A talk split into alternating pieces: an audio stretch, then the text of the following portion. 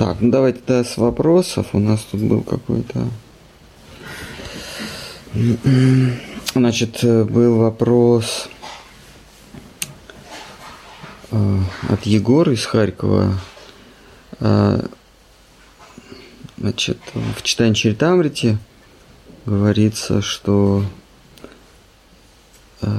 изначально Господь проявляет себя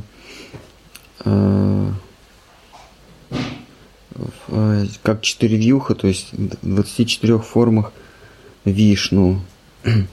Они отличаются друг от друга расположением атрибутов в четырех руках и называются Вабхава Вилас. Можно считать, что Вайкунтха состоит из 24, вернее, Вайкунтх 24. Значит, вот нужно по поводу вайшнавской, вообще ведической космологии в Исконе стали изображать устройство мира, подобное тому, как описывают современные ученые, что Вайкунтха – это некая планета, как вот нам рисуют на фотошопе мультипликаторы, галактики там какие-то, экзопланеты, Млечные пути, там эти все крутятся, да, как они там, звездные системы. Вот. И точно так же преданные в Исконе, они стали рисовать духовный мир. То есть Вайкунтхи – это некие планеты, прям такие вот округленные шарики, тоже где-то летают в каком-то там пространстве, в безвоздушном, который называется Брахмаджоти. И на каждой планете, ну, планеты, видимо, тоже крутятся, тоже у них вокруг своей оси, и на каждой планете есть свой Вишну, и этому Вишну поклоняются те, кто достиг освобождения. Есть 4 формы освобождения.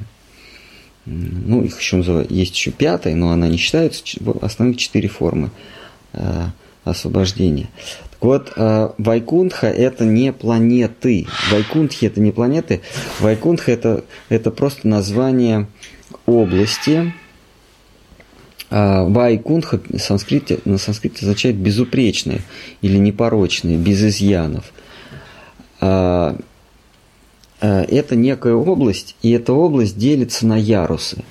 Вот как эти ярусы географически располагаются, это не так важно.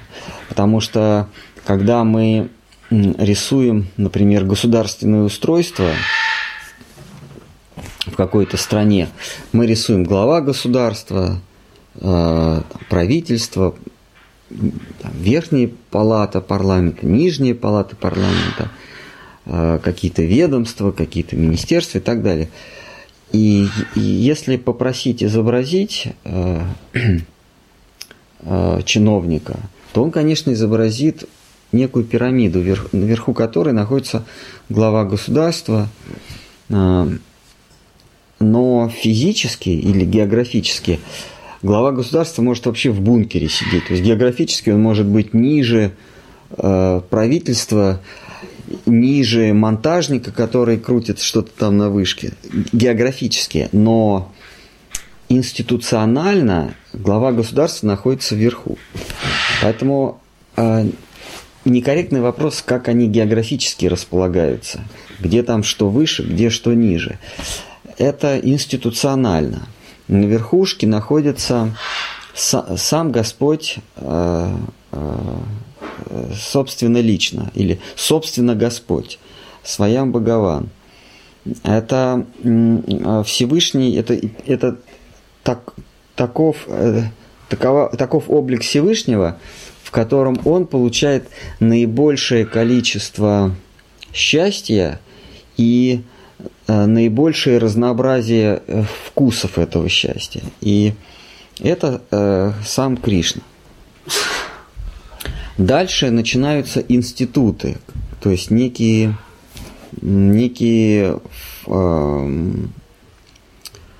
должности. То есть, когда Господь уже выполняет какую-то функцию. Кроме того, что Он наслаждается, Он еще и несет, Он еще связан какими-то обязательствами, которые, естественно, Он сам на себя накладывает. И вот в зависимости от этих функций, от этих обязательств, Штхарм Хараш говорит, в зависимости от этих functions, мы изображаем его в том или ином виде. Например, когда главу государства изображают главнокомандующим, есть даже такой плакат, там, значит, снятый в какой-то военной части, написан, значит, портрет главы нашего государства, и внизу подписано «Главнокомандующий». С переносом. Да. Вот когда глава государства это верховный главнокомандующий, то у него соответствующие формы. Он соответствует, значит, вот этот вот наш глава государства, который выступает в форме главнокомана, он в соответствующей форме. Вот точно так же и Господь Кришна, когда Он принимает форму некого главнокомана, у него могут быть 4 руки, может быть множество рук, может быть 2 руки, 6. Это символы Его власти. То есть, когда ему нужны для поддержания порядка дополнительные силы, то у него в руках изображается еще и круг, и булава, или лук со стрелами, или посох, или еще. Если нужно указать, что он поддерживает порядок не силой оружия, но силой авторитета, то есть некой духовной авторитетностью, то его изображают с посохом, или там с чимарой, или с этим с котелком. Это тоже символ власти. Только Кришна, он без символов власти, у него ничего нет вообще в руках, кроме сладкого шарика. А сладким шариком какая это власть? Это только привлечение.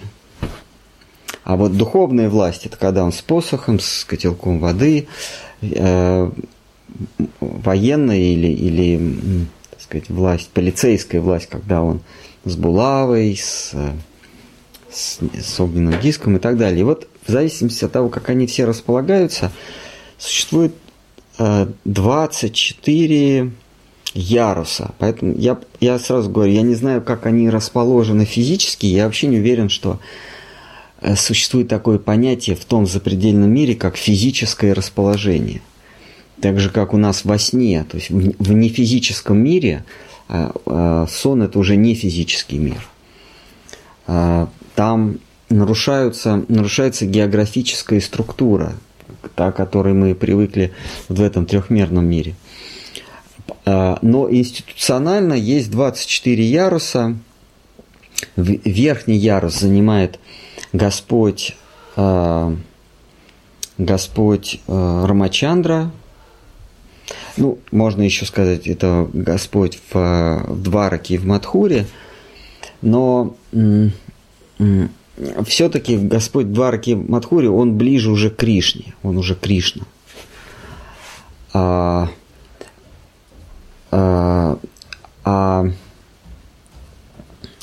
есть он наслаждается. И в Двараке, и в Мадхуре там есть элементы наслаждения. Там Кришна, он, когда мы читаем распорядок дня его, он где-то до полудня решает судебные вопросы. Раньше судей не было, а всегда решал раджа или государь. Сам решал, судил, как царь Соломон, да. Вот, он, то есть глава государства или царь, он же был главным судьей. Вот, он где-то до полудня, Кришна, решал вопросы, а потом ездил, и мы читаем, да, по-моему, в 89-й главе, или в какой-то из 80-х глав 10-й книги Бхагаватам, там сказано, что он, значит, с друзьями ехал, прям так и ехал в баню. И они целой кабалькадой ехали, целой процессией. То есть там перекрывали движение в Двараке, и они ехали в баню уже с друзьями, и там, значит, по дороге женщины с крыш домов смотрели на него чувственными взглядами. И я так понимаю, что он не мог не остановиться. Потому что, ну, какой... Вот. То есть там присутствует в Двараке присутствует элемент удовольствия. А вот Рамачандра это уже это самая высшая ступень Вайкунтхи, где Господь, если мы читаем Рамаяну, там нету удовольствий таких. Он постоянно борется за что-то. Он борется за улучшение жизненных условий своих подданных. Кришна тоже это делал, но до полудня. Вот. А Рамачандра, он улучшал жизнь народа. Потом, значит, у него жену похитили, он посвятил остаток дней мести, значит, чтобы вызволить свою жену у Раваны. Потом, когда ему это удалось путем неимоверных усилий и огромных жертв, он стал бороться за свою репутацию, потому что в индийском обществе, если жена год провела в доме другого мужчины, то это вызывает некоторые подозрения, не то, что у нас, не то, что в европейской традиции. Вот. И он, значит, стал тоже эти вопросы решать и понял, что единственный способ – это ее выгнать. Он ее прогнал в лес. Вот. То есть, точно так же и все последующие ярусы Вишну, там Господь вершит порядок, вершит правду, вершит правосудие. Вот так. И вот этих Вишну, их, или вседержителей, те, кто удерживает порядок. Вишну означает удерживающий порядок или вседержитель. Вот этих Вишну, их 24. А вот сколько на Вайкунтхе, действительно ли ярусов 24? Ну, может быть, да, я тут не могу сказать. Так, еще есть вопросы, может быть? Так, вот вопрос был. Пожалуйста, да. Неужели Бог настолько нас не любит, что нам приходится разбираться в иллюзии, уме и религии? Я, правда, не вижу связи. То есть я не вижу синонимичной связи. История их давности. Неужели Бог нас настолько не любит, что нам приходится разбираться в истории их давности? Я не вижу связи. Он не может нам открыть просто так, что нам приходится копаться в этом непонятном. Да. То есть признак любви – это когда сыну не приходится читать старые сказки.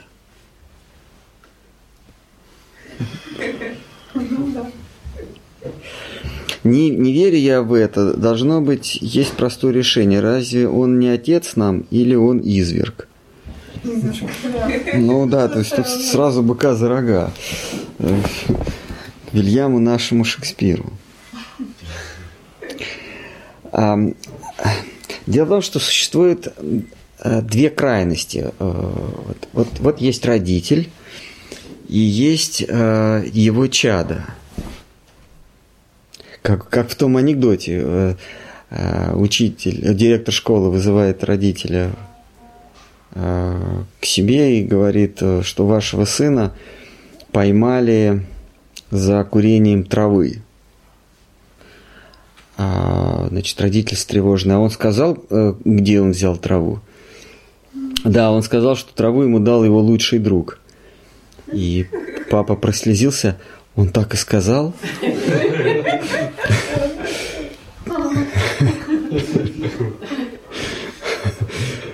Вот это тронуло отца. Так вот, у родителей есть две крайности. Значит, это дать своему чаду полную свободу. То есть, вот научился ребенок ходить, открыл дверь, иди сам гуляй. А второй вариант – это вообще его не отпускать, привязать к себе и все время ходить с ним, не дать никакую свободу. И тот, и другой случай – это есть признаки нелюбви. Потому что в первом случае это пренебрежение, потому что ребенок, едва научившись ходить, он там в канаву упадет или его машина собьет. Второй случай – это сделать из ребенка овощ, совершенно безвольный предмет, лишить его чувств, лишить его самостоятельного опыта. Это тоже признак нелюбви. И любящий родитель, он выбирает некую золотую середину. Он дает ему порциями свободу, как Шидхар Махарадж в слове «Хранитель преданности». Он говорит, что свобода дается порциями. Есть там целая глава. И, он называет «знание дается порциями», но по контексту понятно, что знание в смысле опыт. Господь нам дает опыт порциями. Сколько мы способны принять, такую порцию Он нам и дает. И вот любящий родитель, он дает свободу, но при этом смотрит, чтобы ребенок не попал в беду. И попутно он ему и указывает на законы этого мира, на правила этого мира, соблюдая которые можно благополучно устроиться. Он ему говорит, дорогу нужно перебегать на зеленый свет, а пока ты маленький, лучше вообще дорогу не перебегать, лучше находиться в песочнице. Если уж ты совсем активный, значит, я тоже буду с тобой в песочнице и буду за тобой приглядывать, пока ты не начнешь, не научишься осознавать последствия своих поступков. Чем больше ты получаешь знаний, как Шидхар Махарадж говорит, порциями, да? Чем больше ты получаешь знаний, тем я больше буду отпускать тебя, тем я буду меньше тебя контролировать.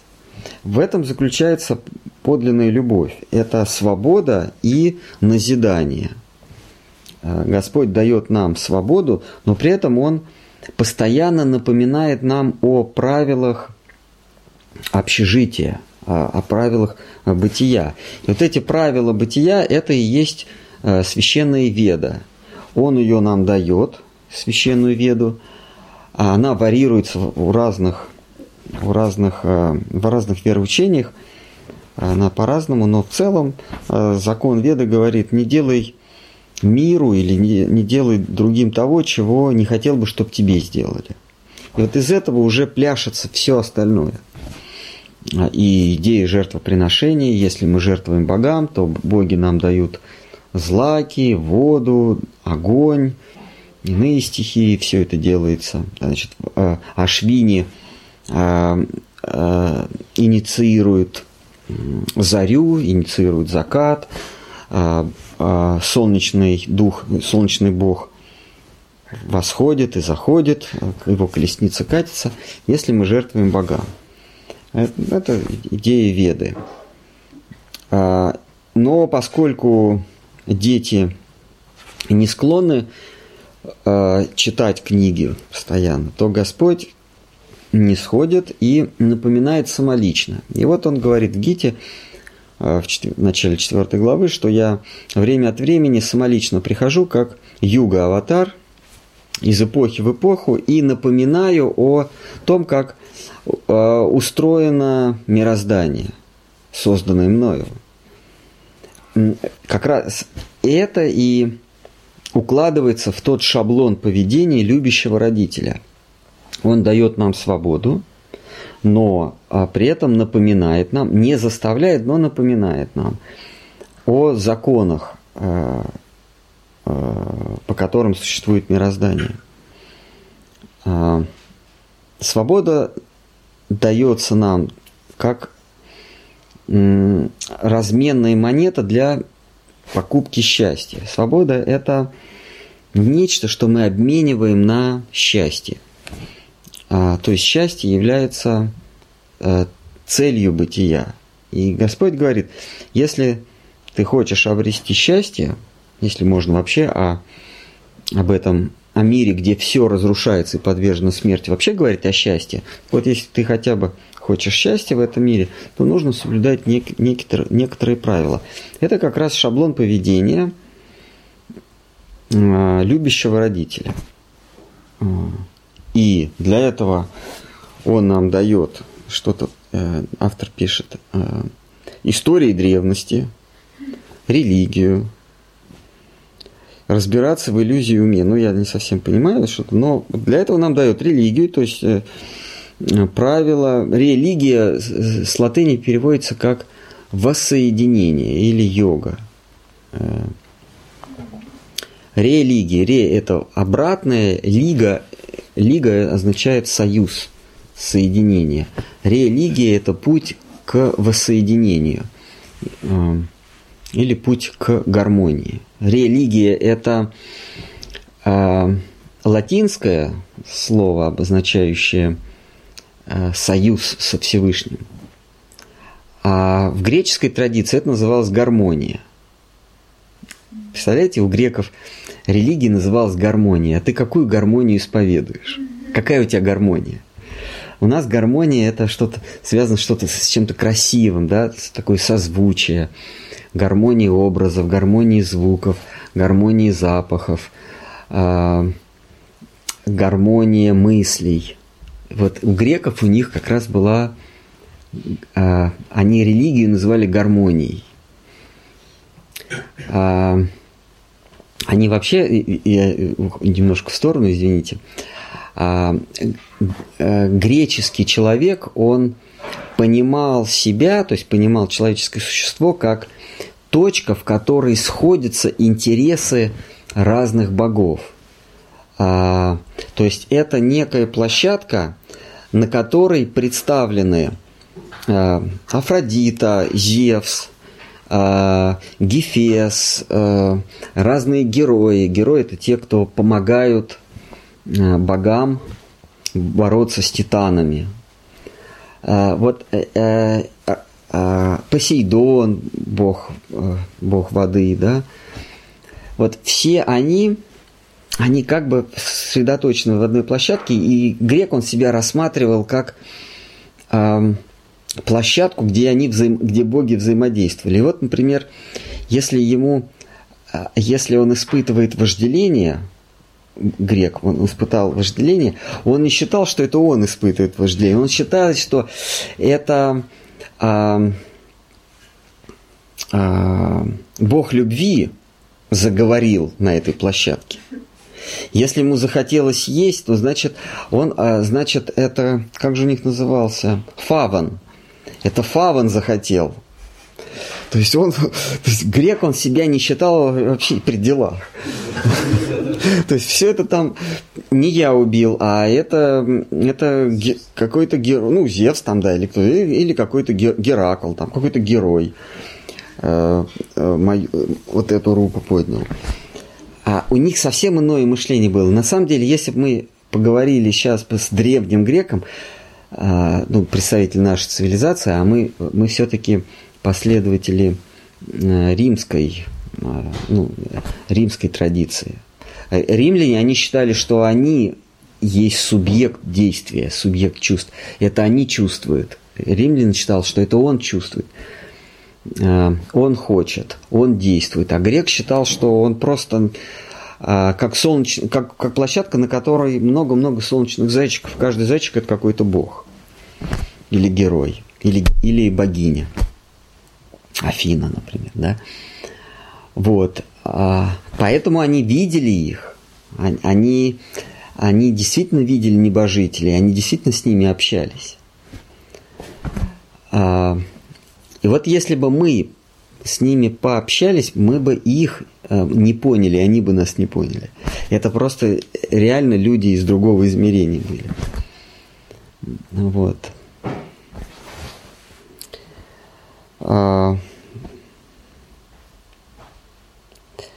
Ну вот так. Сейчас на этот вопрос. Значит… Бог настолько нас любит, что нам приходится разбираться в иллюзиях и религиях. Да, нам приходится разбираться в иллюзиях, уме и религиях, потому что Господь нас любит. И Он, Его проявление любви заключается в том, что Он нам дает свободу и ее же ограничивает. Но ограничивает ее назидательно. Он говорит: ты так не поступай, иначе будет такая-то реакция.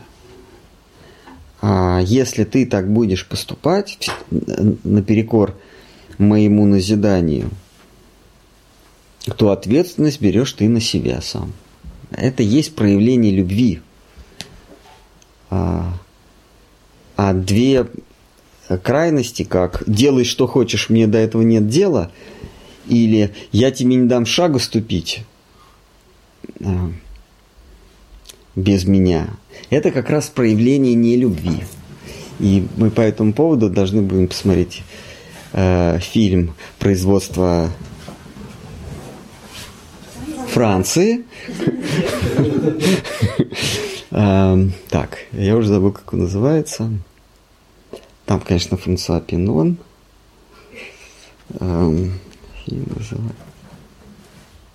Фильм называется «Чего хочет каждая женщина». Ну, это фильм про взаимоотношения папы и дочки.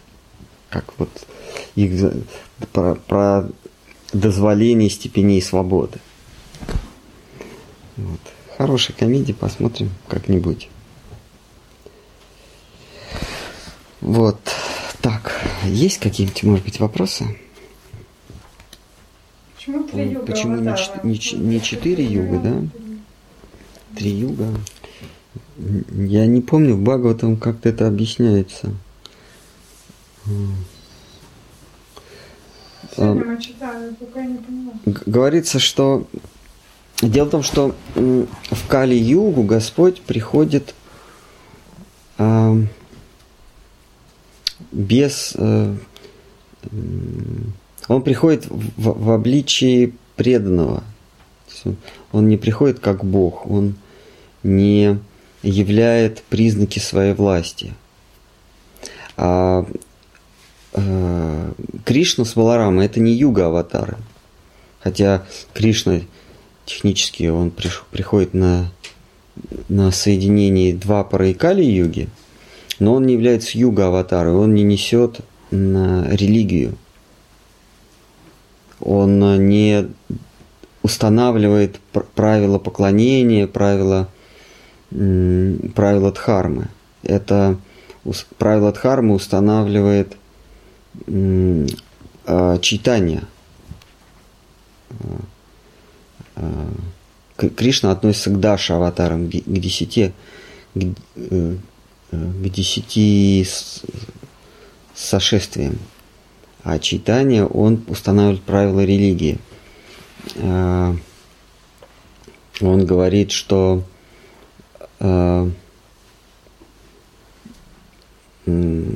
поклоняться Всевышнему в последний век, век деградации, нужно, воспевая его славу, то есть с помощью словесных конструкций. Если в предыдущей эпохе это были умственные конструкции, то есть это была медитация, это были конструкции из действий, это жертвоприношение, а потом была конструкция из образов, то есть это храмы, и, наконец, самое последнее – это конструкция из слов. Так вот, когда Господь приносит религию конструкции слов, Он выступает в роли не Бога, а Он выступает в роли самого раба Божьего. Поэтому говорится, что три юга. Потому что в трех югах приходит сам Господь. Это Матсья, это Вамана, да, кто еще? Нара Нараяна, Рамачандра. Вот. А это Господь, и насчет этого нет никаких сомнений. Он являет признаки своего универсального могущества. А Господь Чайтанья, он приходит как дитя человеческое, не как Бог, а как Сын Божий. Он приходит в Кали-югу. И стоило однажды Господу Чайтанье явить признак своей универсальной власти, он достал свой круг, огненный круг, чтобы обезглавить Джагая или Мадхая, одного из этих двух братьев, которые причинили увечья Нитьянанде Прабху. Как Нитьянанда ему напомнил, что в этот раз ты не можешь выступать как Бог, потому что ты пришел как сын, как слуга Божий, как раб Божий. Поэтому и говорится три юга. Это таково мое объяснение, но я уверен, что есть и другие объяснения. То есть Чайтанья не считается, а Кришна? А Кришна, он не юга-аватара. Он не принес религию, он просто забавлялся. Вот, и говорит, так же, как и Будда, он входит в Даша-аватара. Это предпоследняя аватара, Господь Будда Гаутама, перед Калки. Но Будда не приносит религию. Это, здесь кроется такой подвох. Будда пришел разрушить религию. А люди через 2 или 3 поколения сделали это религией. То есть Господь в облике Будды ясно говорит, что он не юга-аватара. То есть то, что он делает, это не дхарма. Но люди все равно сделали это дхармой. Понимаете? Если бы Господь Будда был юга-аватарой, то буддизм был бы авторитетной религией.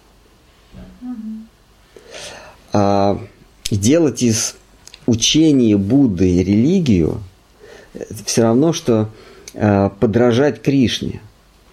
Кришна своими действиями не устанавливал новые правила поведения. Ну, собственно, какие там правила поведения? Наоборот, он показывал, что это не правила поведения. Точно так же и Будда. Господь Будда пришел не установить правила, не установить дхарму, а разрушить ту порочную дхарму, которая сложилась к его времени. Господь Будда, послание Господа заключается в том, что то, что я вам скажу, из этого ни в коем случае нельзя делать религию. Потому что он не юга-аватар. А юга-аватар – это Чайтанья. А почему он не указан как 4-й юга-аватар? Потому что у юга-аватара есть цвет – зеленый, красный и желтый. Да, или белый. 3 цвета, они меняются. А Господь Чайтанья, он вне цвета. Он золотого цвета, а золото это не цвет, а это источник цвета. Любой цвет это есть преломление света. А источник света, он не имеет цвета. Вот, и Господь Чайтанья, он золотого цвета, поэтому он не входит в число юга-аватара. Есть еще вопросы, может быть, какие-нибудь там? А? Да, давайте. Вы сейчас говорили, что есть свобода, да, полная, есть полное ограничение. Вот, неподсознательно человеку, у которого много свободы, он подсознательно стремится к ограниченному, какому-то контролентному состоянию. Абсолютно верно. Человек, которого ограничили, он будет стремиться к свободе. Абсолютно верно. То есть получается, что все равно как бы он будет стремиться к чему-то новому, высшему. В этом, да, и заключается. В этом заключается маятник. Мы качаемся от от самсары, да, от круга самсары к мукти. Мы ищем освобождение, обретя освобождение, мы ищем отношений, ищем новых связей. Как только мы начинаем связываться, то мы больше порабощаемся, покуда эта связь, эти отношения не опостылит нам настолько, что мы снова не захотим обрести свободу. И вот мы постоянно мечемся от рабства к свободе. От рабства к свободе. И мы не находим утоления своих чаяний ни в первом положении, ни во втором положении. Ни в свободе мы не можем обрести устойчивости, мы не можем осуществить свое естество. Потому что свобода подразумевает одиночество. Нельзя быть свободным и не быть одиноким. Свобода – это и есть одиночество. Но мы хотим, чтобы мы были свободны и не одиноки. Нас тянет к отношениям, и одновременно мы хотим свободы. В этом заключается трагедия. Данте – это человеческая трагедия. Это человеческая трагедия. Мы хотим свободы, но не хотим одиночества. И только в любовных отношениях с Господом, в любовных отношениях с абсолютно свободным, мы можем осуществить обе наших мечты.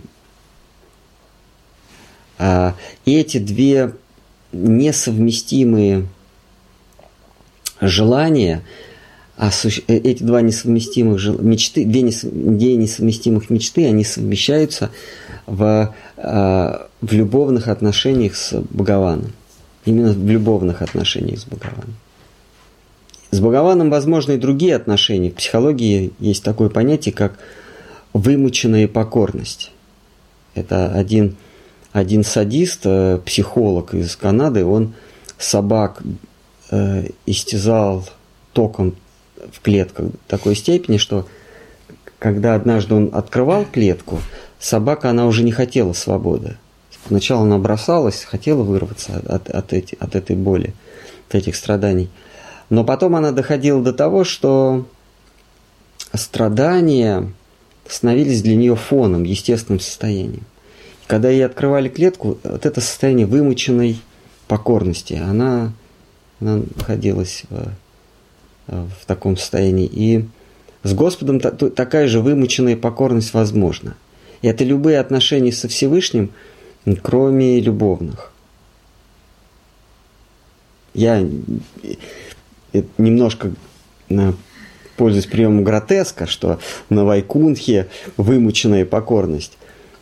А те, кто смирился с тем, что там есть покорность, но нет любви, а Вайкунтха этим и отличается. Там между Господом и его верными слугами нет любви. Есть благоговение, есть покорность, есть уважение, есть преклонение, но любви нет. Это есть та самая вымученная покорность той самой собаки, которая смирилась, и она ничего не жаждет. А вот в книге Бхакти Расамрита, Брихад-Бхагаватамритам, там есть, там вот этот самый мальчик, он не смиряется, он не согласен с состоянием вымученной покорности на Вайкунтхе.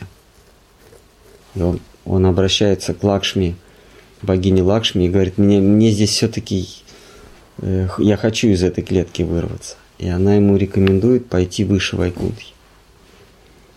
Так вот, две вот этих противоположности, свобода и отношения, возможны только в любви. В любви и присутствует отношения, и присутствует свобода. Почему? Потому что мы свою сердцевину доверяем некоему существу, то есть мы свое сердце доверяем, то есть мы лишаем себя свободы. Когда мы совершенно отдаемся предмету любви мы лишаем себя свободы. Но дело в том, что этот предмет любви, он сам совершенно свободен. И когда мы отдаемся тому, кто абсолютно свободен, то есть тому, на кого не действуют никакие законы, который не подчиняется никаким законам, вот в этот момент мы и свободны, потому что тот, кому мы принадлежим, свободен. Мы свободны, и при этом нас связывают не просто отношения, а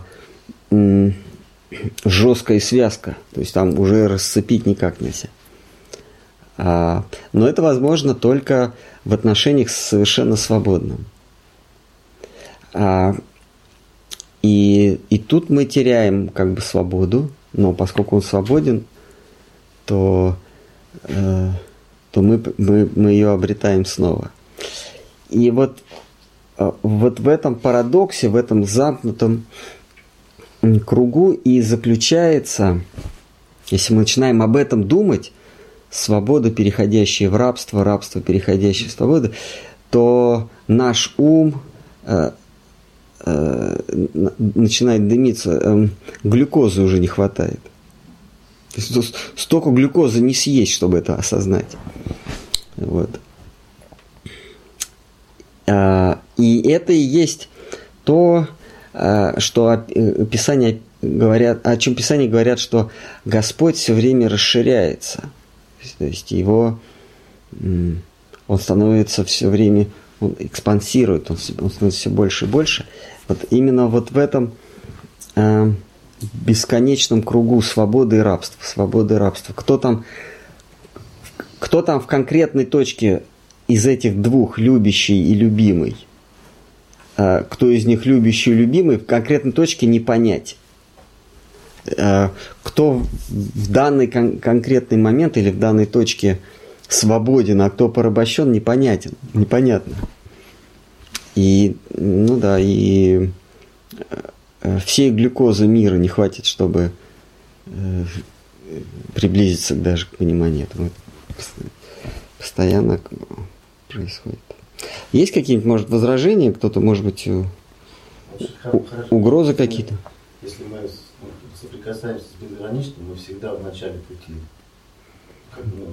Это вот и есть вот этот вот круг.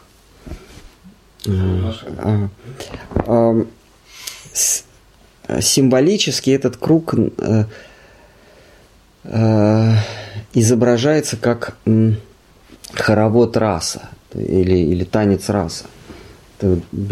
Непонятно, где начало и где конец. В каждой конкретной точке этого бесконечного хоровода, танца раса, присутствует и Господь, и его возлюбленные раба. То есть там нет такого, что он где-то в одной точке, а все остальные вокруг. Он везде присутствует. Поэтому, когда мы читаем описание танца расы, нам нужно читать, конечно, эту главу, описание танца расы, нам нужно читать как некое символическое произведение. Ни в коем случае на нашем этапе не нужно вдаваться в подробности, закрывать глаза и представлять себе гопи, их стан, и иные. Как там? Вам помните, как о «Бедном гусаре» замолвите слово, когда Рязанов принимал заказ на торт с коньяком?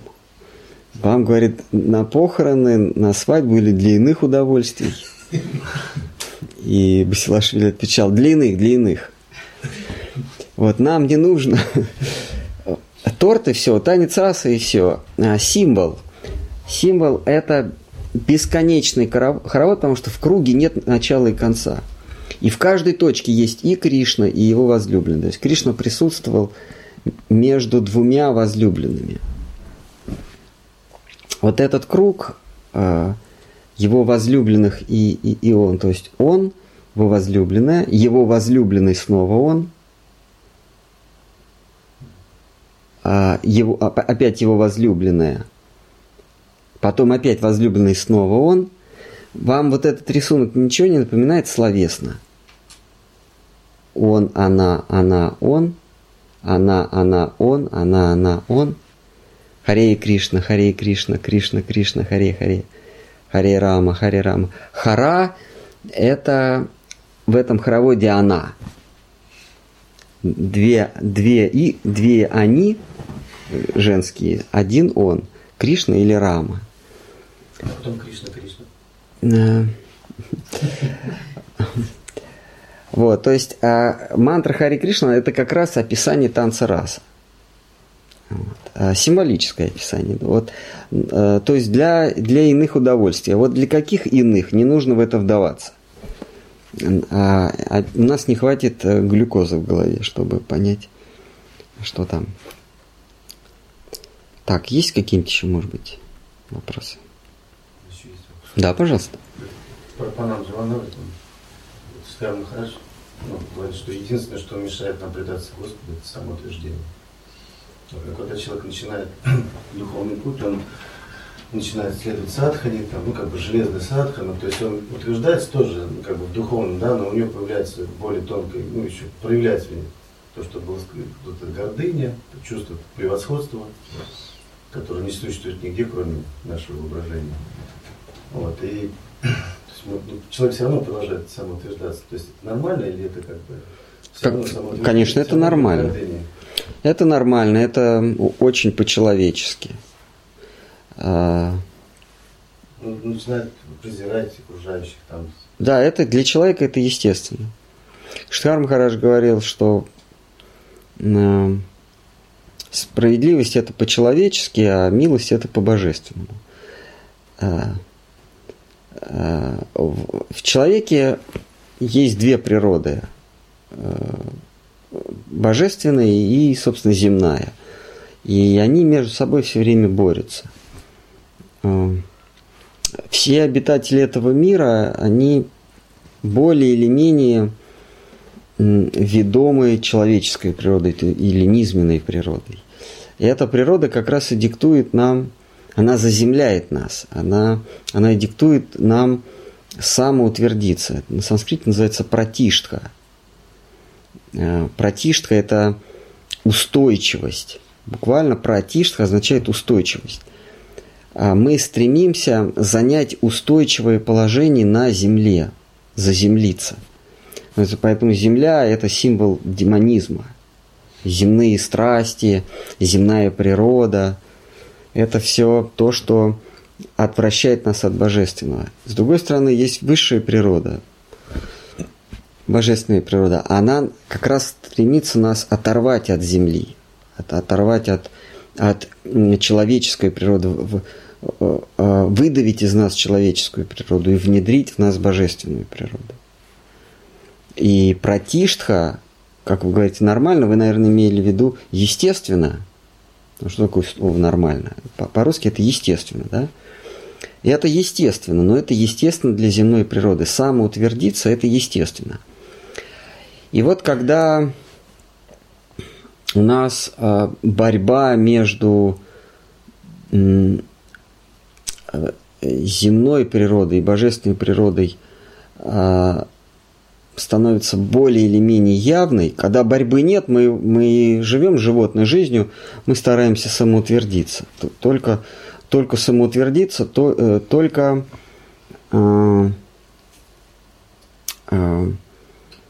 увеличить свое «я» и свое «моё». То есть как Писание говорит, концепция «я» и «моё» – это и есть наша, это и есть то, что удерживает нас в материальном мире. Я хочу расширить свое эго, то есть расширить свое я и расширить поле моего, как Сарасвати Такур говорил, landed over, то есть поле своего владения, господствовать над всем, чем я вижу. Вот. И когда вот эта природа я, мое, вступает в противоречие с тем, что мне в этом мире ничего не принадлежит, а то, что принадлежит, я от этого хочу бежать, мне здесь ничего не надо. Когда вступает в противоречие, то душа начинает искать область, где я и мое подавляется, а самопожертвование прирастает. И вот находит некую религиозную или некое духовное сообщество. Он в это сообщество входит для того, чтобы раздавить свое эго.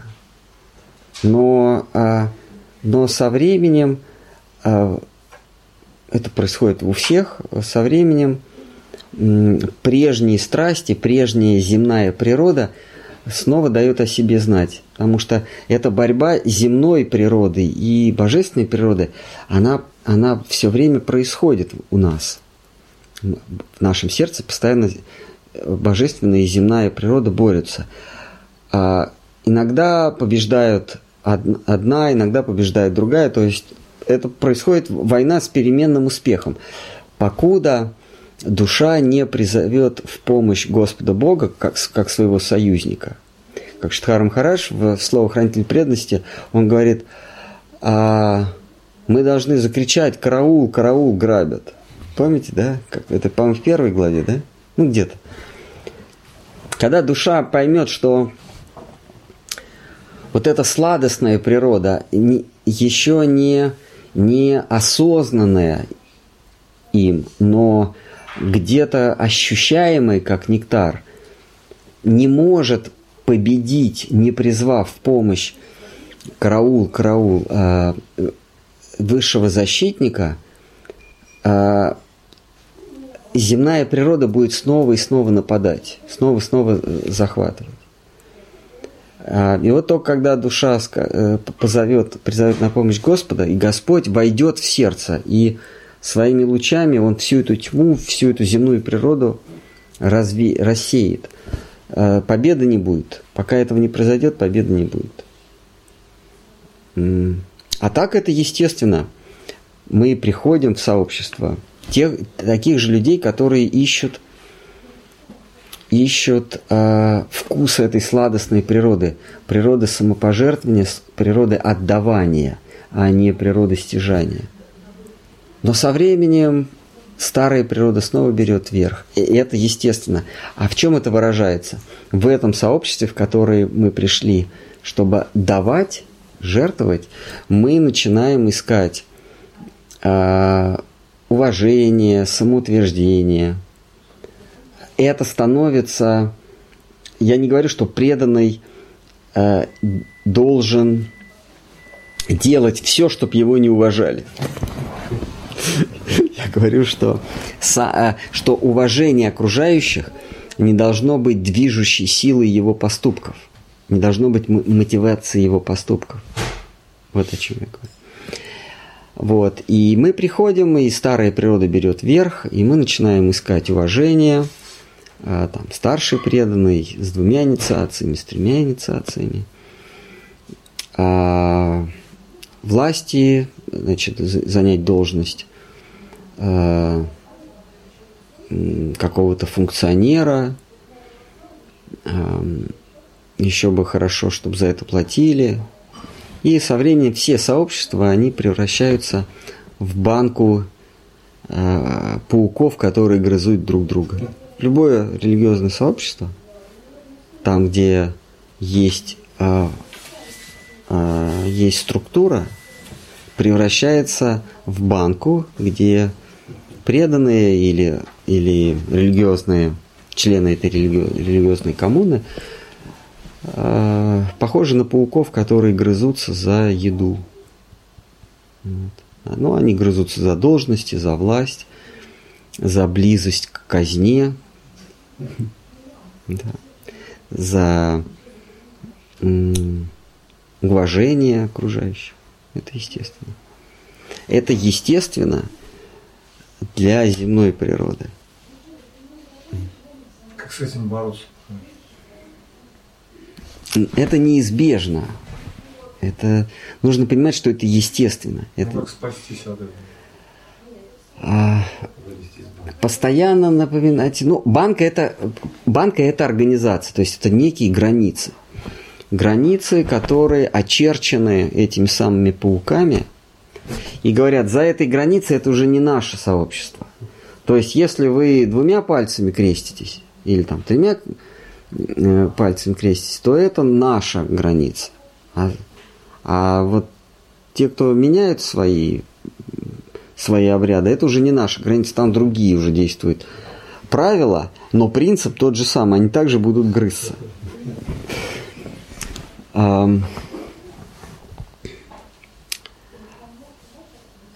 Нужно общаться с теми, вернее, поставить себя под влияние того, для кого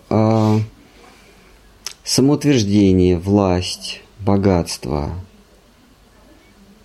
уважение окружающих не является главным или вообще не является никакой ценностью. В каждом сообществе или в каждой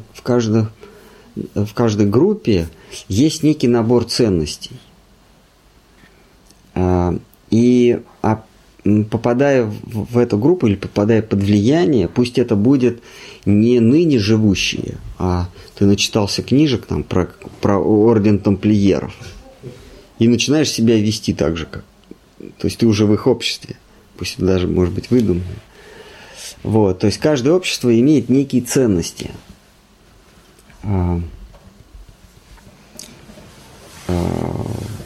Например, на каком-нибудь светском рауте, там, на венском бале или на каком-нибудь приеме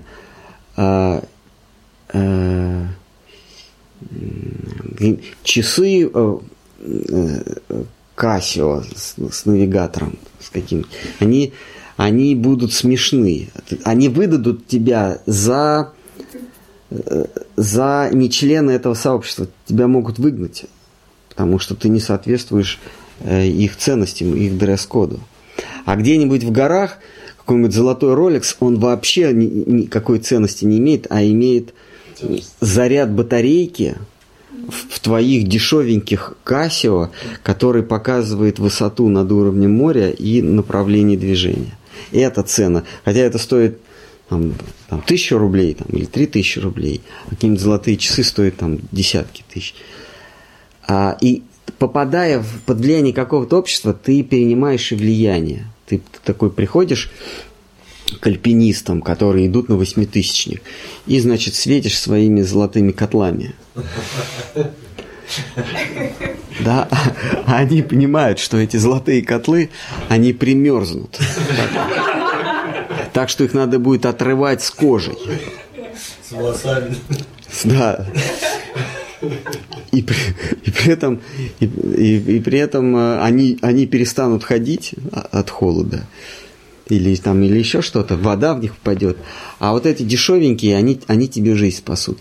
И ты поначалу хорохоришься, да, а потом понимаешь, что у них ценнее в тех условиях, в которых они находятся, те вещи, которыми они пользуются, они ценнее, чем вещи, которыми ты пользовался на венском бале. Вот, поэтому...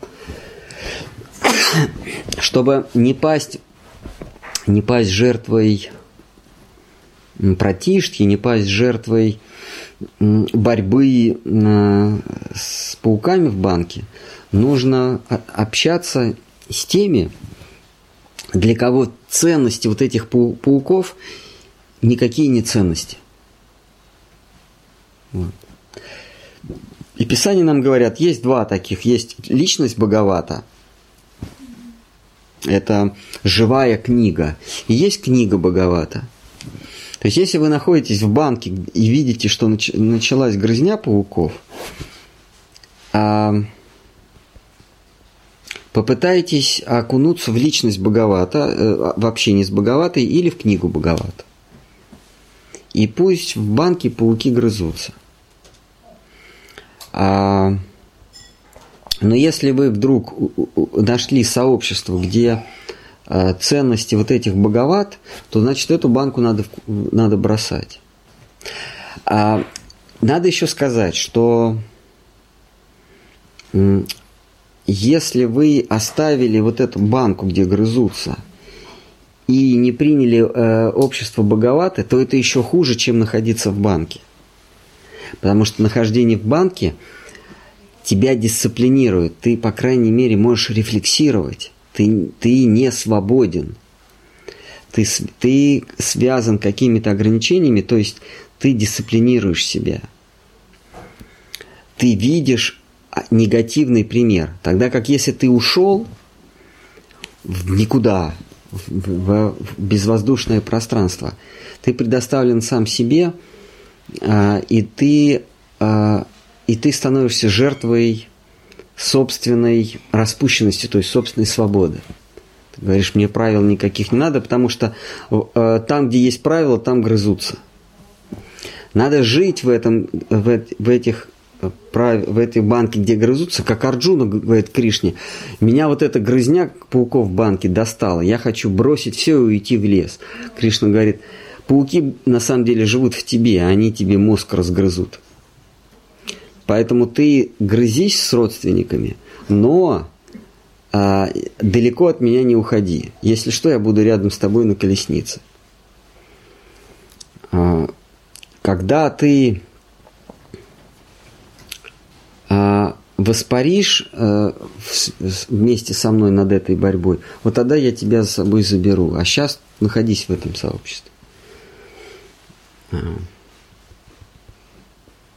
То есть вот этот путь, что вот в этом религиозном сообществе я вижу недостатки, люди грызутся, у людей непомерное эго, а поэтому я от них уйду и останусь один, это тот самый путь, который Кришна осуждает в Бхагавад-гите, в беседе с Арджуной. Говорит, только когда между нами установится прочная связь, тогда ты можешь битву в этом мире оставить, дезертировать. А до этого ни в коем случае, потому что ты уйдешь, а пауки у тебя в голове будут. Они из банки переместятся, ты их с собой заберешь. Прочная связь как выражается чем? Кришна даст понять, не промахнешься.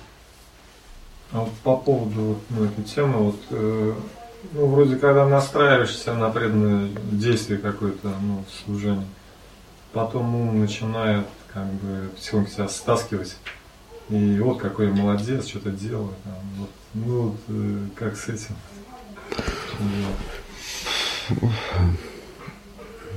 С умом именно. Ум еще никому не удалось обуздать. Только общение с Бхагаватой, личностью или книгой. Ум невозможно обуздать. Арджуна говорит более поэтично, чем вы. Он говорит, что проще изменить направление ветра выдохом. Проще выдохом остановить ветер, чем обуздать ум. Так вот он говорит. Кришна говорит, да, обуздать ум просто невозможно, потому что он в тебе находится. Какой способ прицелом не сбивался? Что делать? Общение с теми, у кого есть ценности другого измерения.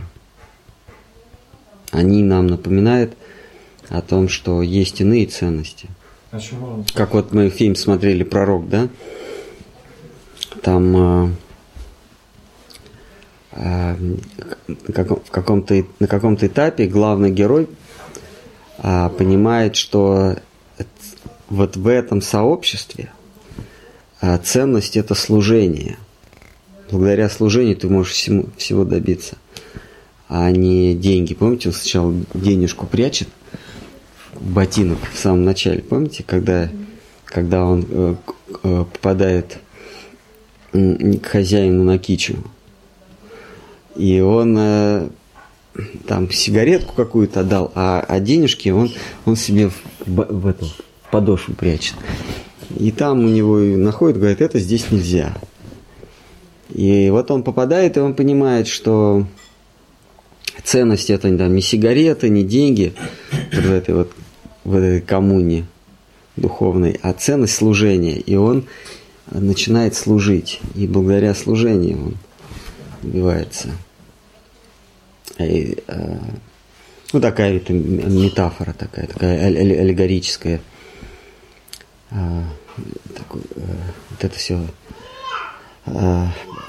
схема аллегорическая. И также и мы думаем, мы когда приходим в мир преданных, в сообщество преданных, нам кажется, что ценности того мира, они важны.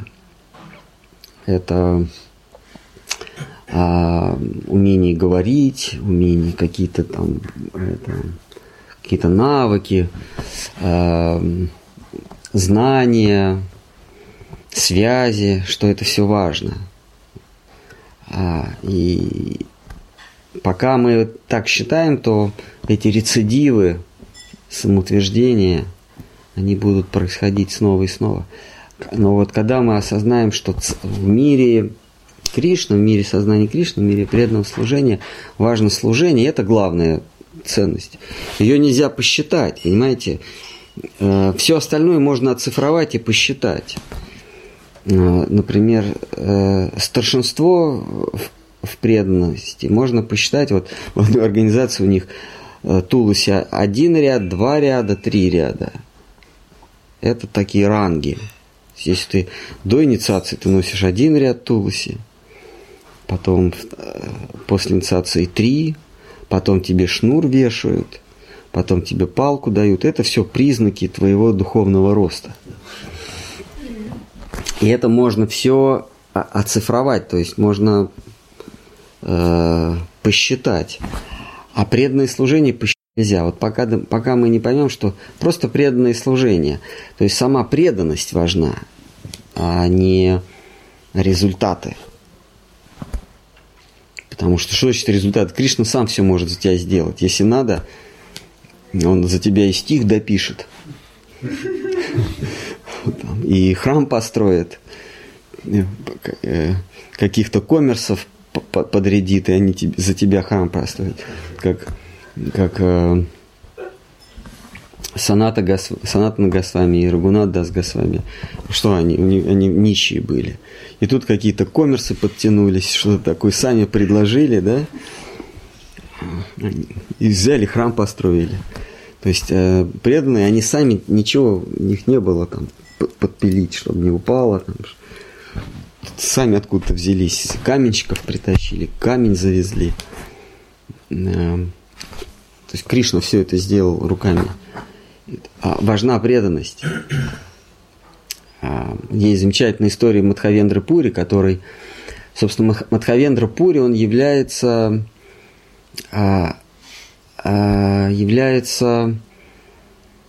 главой нашей всей сампрадаи. Не Господь Чайтанья. Да, он Мадхавендра Пури, ему Кришна явился и сказал, что я здесь уже там, несколько сот лет спрятан в кустах, когда нечестивцы захватили наши земли, то местный жрец, местный служка меня закопал, присыпал травой, присыпал землей в чаще лесной, а сам бежал на юг к Радже, который благоволит индуизму. А эти, значит, нечестивцы, они захватили, мусульмане все захватили. Вот. И я вот уже много лет нахожусь под слоем грязи и травы, и песка, и ты меня высвободи отсюда. Я к тебе пришел, и он ему во сне показал это место. Потом добавил, что я это только тебе говорю. Я, в принципе, я мог и кому угодно из местных сказать. А Мадхавендра Пури, он проходом был. То есть он шел мимо. Вот как мы вот были на Радхакунде. Какие-то люди туда ходят, сюда ходят. Помните, там какие-то 4 в носках шли. Казалось, они 28 лет каждый день совершают Говардхан Кору, парикраму, да. Кто-то из них мог быть Мадхавендрой Пури. Мы же не знаем, что там внутри, понимаете? Идут себе четверо, улыбаются. Один уже старый, полуослепший идет. Какой-то молодой. Ботинок нет, но они носочки натянули себе, ниточками перевязали. Помните, да, таких? Веселые такие, бегом как-то. Мы такие туристы все, да? А они нас оставили как точку. Вот. И вот Мадхавендра Пури, он также на холме Говардхана, он где-то там мимо шел, лег спать, и Господь ему явился. Там еще небольшая история, но он ему явился сказать, что я тебе это открыл, потому что ты мне предан. Потому что, в принципе, Господь может кому угодно явиться и сказать, отрой меня и установи на Говардхане, на храме, построй мне храм. Но он говорит, вот я тебя ждал, потому что ты меня любишь. Ты ко мне испытываешь любовные чувства, а никакие другие. А он действительно производил странное впечатление, этот Мадхавендра Пури. Он шел, потом падал, плакал, вставал, снова шел, потом опять падал, несколько шагов проделает. Еды не просил ни у кого, хотя саньяси положено просить еду. Вот. В кодексе саньяси сказано, саньяси просит еду. Но непонятно, он обязан просить еду или просто констатирует факт, что он просит еду. Но вот он ничего не просил. И Кришна говорит, что вот ты просто меня любишь, поэтому я тебе это поручение даю. То есть преданность измеряется не количественно, а качественно.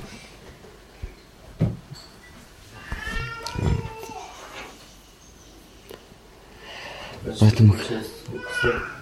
А там нет единицы измерения. Есть она, но она не поддается.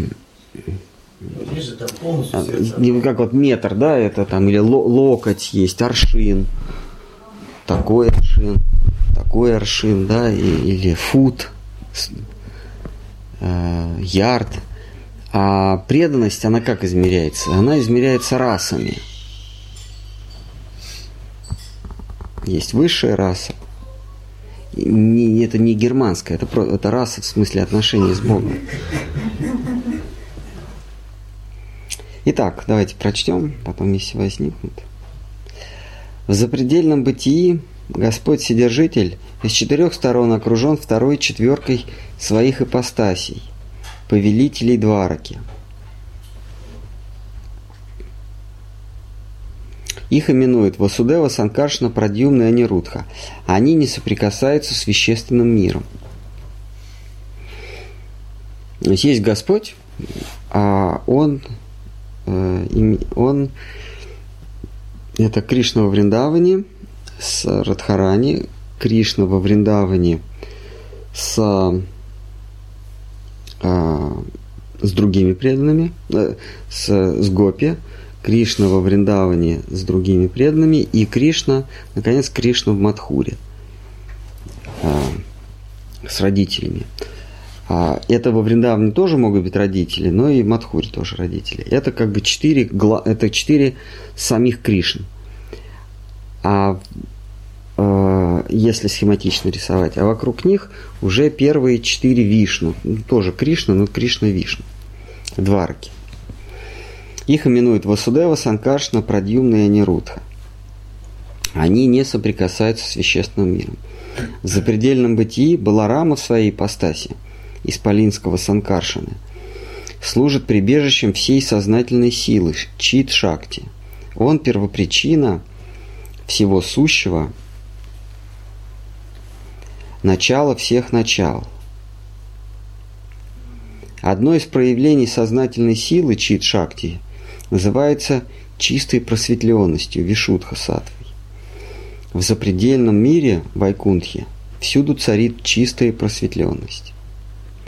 Шесть свойств Всевышнего есть всецело проявление сознательной силы Чит-Шакти. Знайте, что все они суть достояния Санкаршины. Существует также пограничная сила, именуемая живой, джива. Санкаршана – прибежище всех живых сущностей. Санкаршан – это речь о Балараме или Нитянанде. Санкаршана – изначальное прибежище существа, из которого вещественный мир возникает и в котором входит после распада. Санкаршана его изображают или как Баларама, Господь Баларама, или как вселенский аспид. На этом вселенском аспиде покоится, он есть основа существа, который видит сон. И в этом сне уже проявляются живые существа, мы и мироздание. Санкаршан дарует прибежище всему сущему. Он чудеснее всех чудес. Его достояние безгранично. Даже тысячеглавый вселенский змей Ананта не в силах описать его величие. Вселенский змей – это змей, это тот же самый Санкаршана змей, Шеша, но внутри Вселенной. Есть его прообраз, его прототип – это не вселенский змей, а всемирный змей Ананта. Как это? Ну, а есть во Вселенной змей Ананта, на котором возлежит, который возлежит в Молочном океане. Да, и нет, это Кшира-Дакашая Вишну. Он возлежит в Молочном океане, и у него на животе возлежит Вишну. Этот Вишну в каждой вселенной. Но это проекции. Это проекция главного Вишну. Это как можно сравнить с диктором центрального телевидения. Он в каждом доме. Катя Андреева, она в каждом доме. Но есть изначальная Катя Андреева, где-то в Останкино сидит и что-то говорит.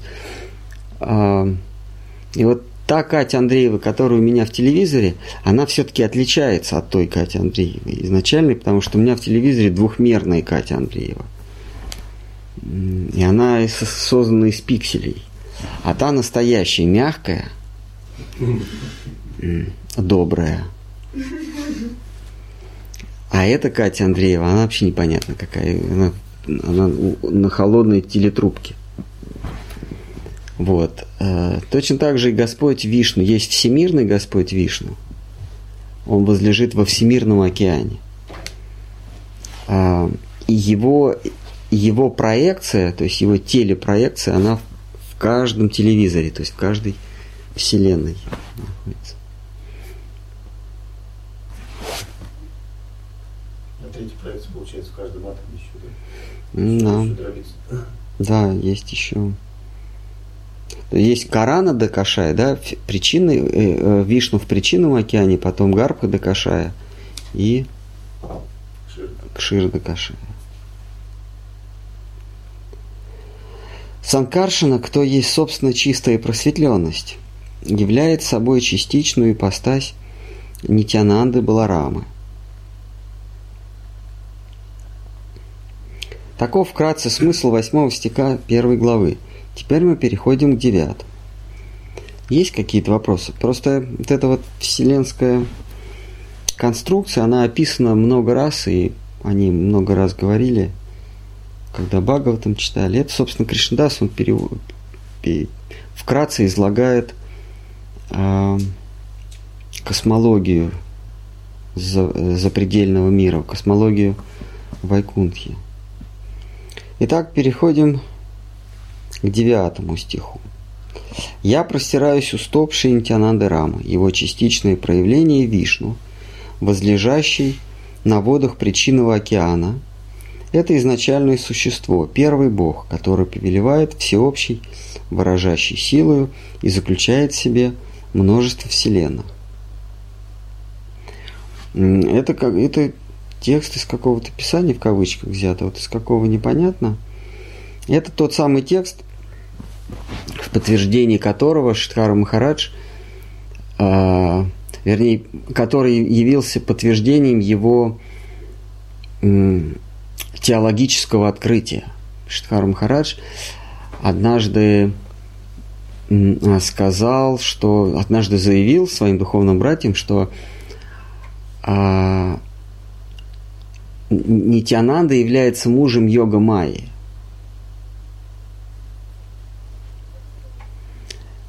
И преданные снялись с места и побежали к Сарасвати Такуру ябедничать на хулу, который возвел Шрикара Махарадж. Сарасвати Такур говорит, да, это так. Сарасвати Такур призадумался, говорит, да, это, в общем, это было теологическим открытием. И вот этот стих, он как раз из какой-то Пураны, здесь вот в кавычках взято, но из какой Пураны или какой-то ведает, тут сказано, что Шри Нитьянанда Рам – это изначальное существо, первый Бог, который повелевает всеобщевыражающей силой. То есть он является йога-пати.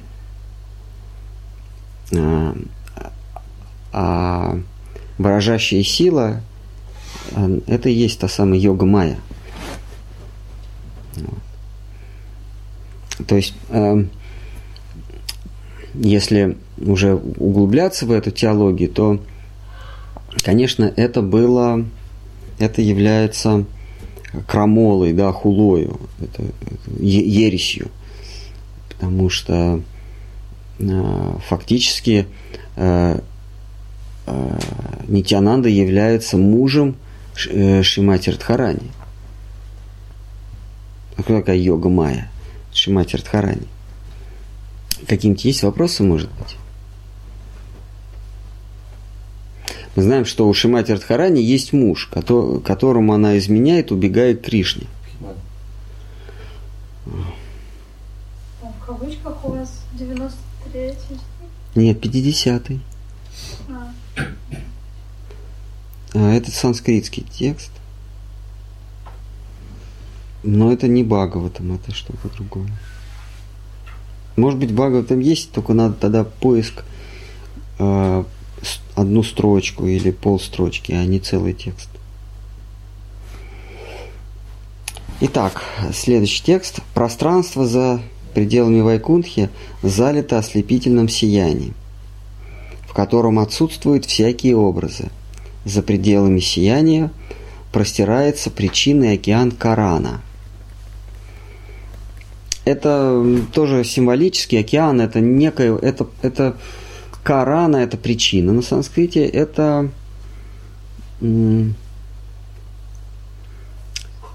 то, в чем все зарождается.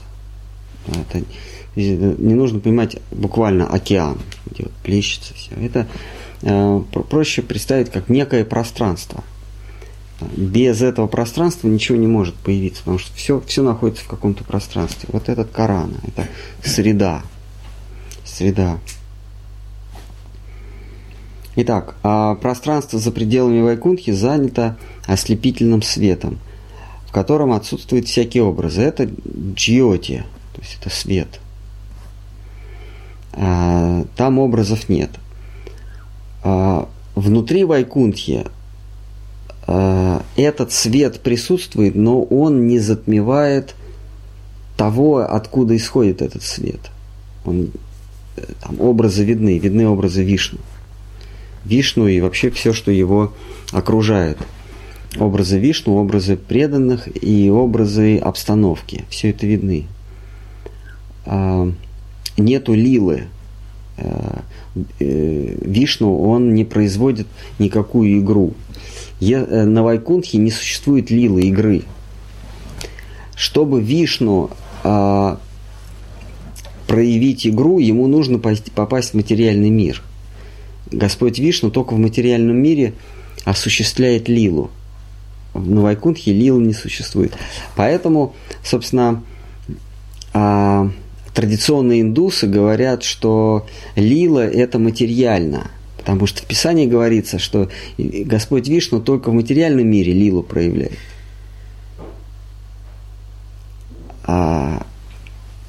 И когда они слышат, когда бхакты говорят, что а с чего это он вдруг хочет проявлять лилу?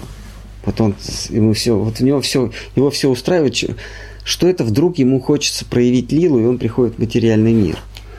Они при этом еще называют, что называют лилы Всевышнего здесь тоже материальными. Отсюда они считают, что всякий образ, то есть всякое движение есть материальное. Но вайшнавы их пытают, а с чего это вдруг ему, который пребывает в блаженстве, хочется проявить лилу?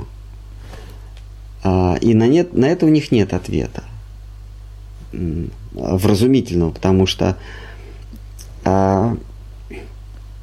что-то должно его подвигнуть, то есть что-то должно его вдохновить на то, чтобы двигаться, начать какую-то игру, устроить какой-то спектакль. И это есть лила Кришны. То есть лила Кришны там на Галоке, пройдя авторскую, пройдя редакционную правку, превращается в лилы Матсья-аватары, Господа Рамы, Вамана-девы, Индрисимхи-девы. Там это все присутствует, но присутствует в изначальной рукописи, все эти лилы. Но пройдя через редакционную правку, это превращается вот в эти вот лилы, которые мы наблюдаем.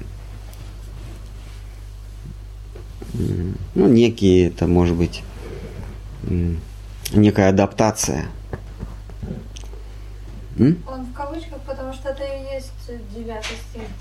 А, 9 стих. Который объясняется. Но почему он на санскрите? Но мы его искали и не нашли. Он это 9 стих. Я думаю, что все-таки это, раз это на санскрите, то он откуда-то взят. Ну, это мое мнение, потому что Кришнадас, он все на бенгале пишет. Даже философию он пишет на бенгале, а здесь он на санскрите. Хороший момент. Да. Вот последователи персонального тока, вот они говорят, что Господь вне формы. То есть неправильное понимание у них там, да, соответственно, какое-то свое. И вот они лилы тоже связывают, что якобы вот лилы, значит формы, значит это все иллюзии. Ну, потому что говорится, что Вишну проявляет лилу только в бренном мире, потому что они полагают, что лила имеет начало и конец.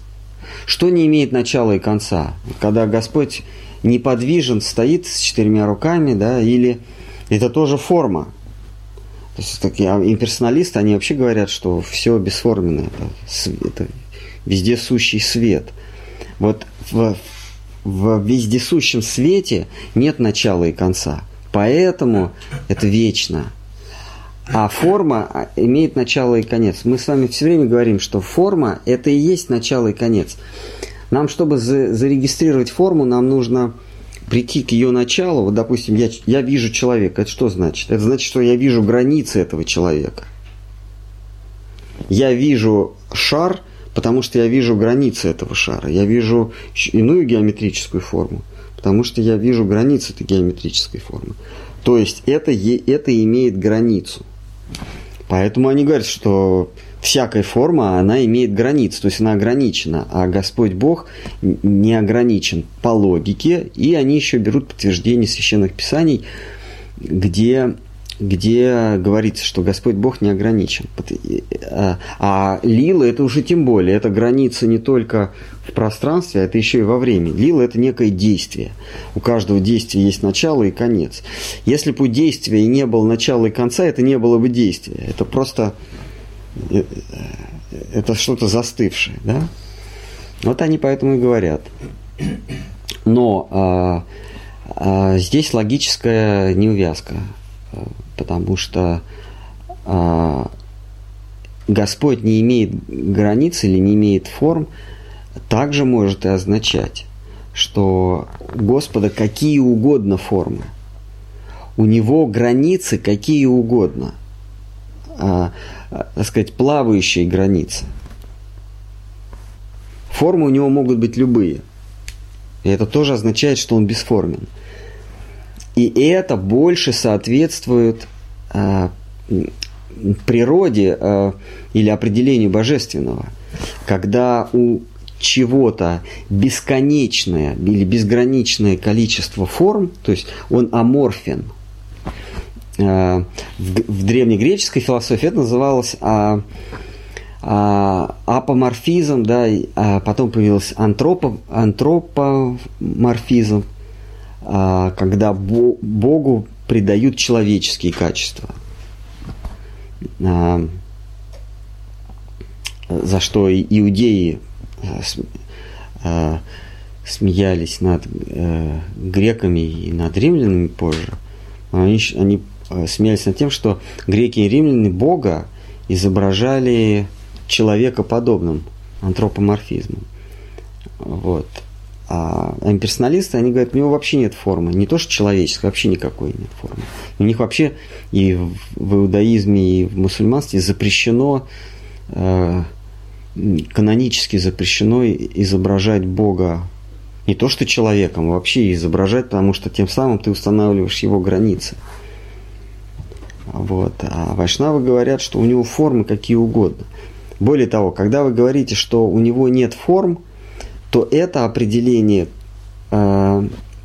уступает другому определению, которое гласит, что у него любые формы.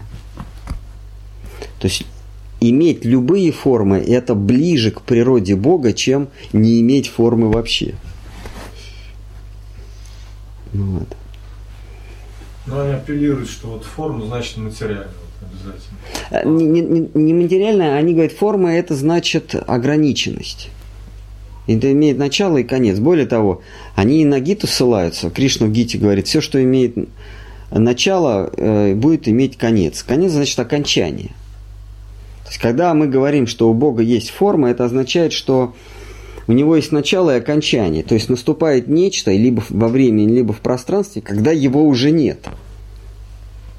Понимаете? Когда мы говорим, что у Бога есть форма, тем самым мы подразумеваем, что есть область, где его нет. То есть за пределами этой формы. Вот. Это их главный аргумент. А мы говорим, да у него любая форма.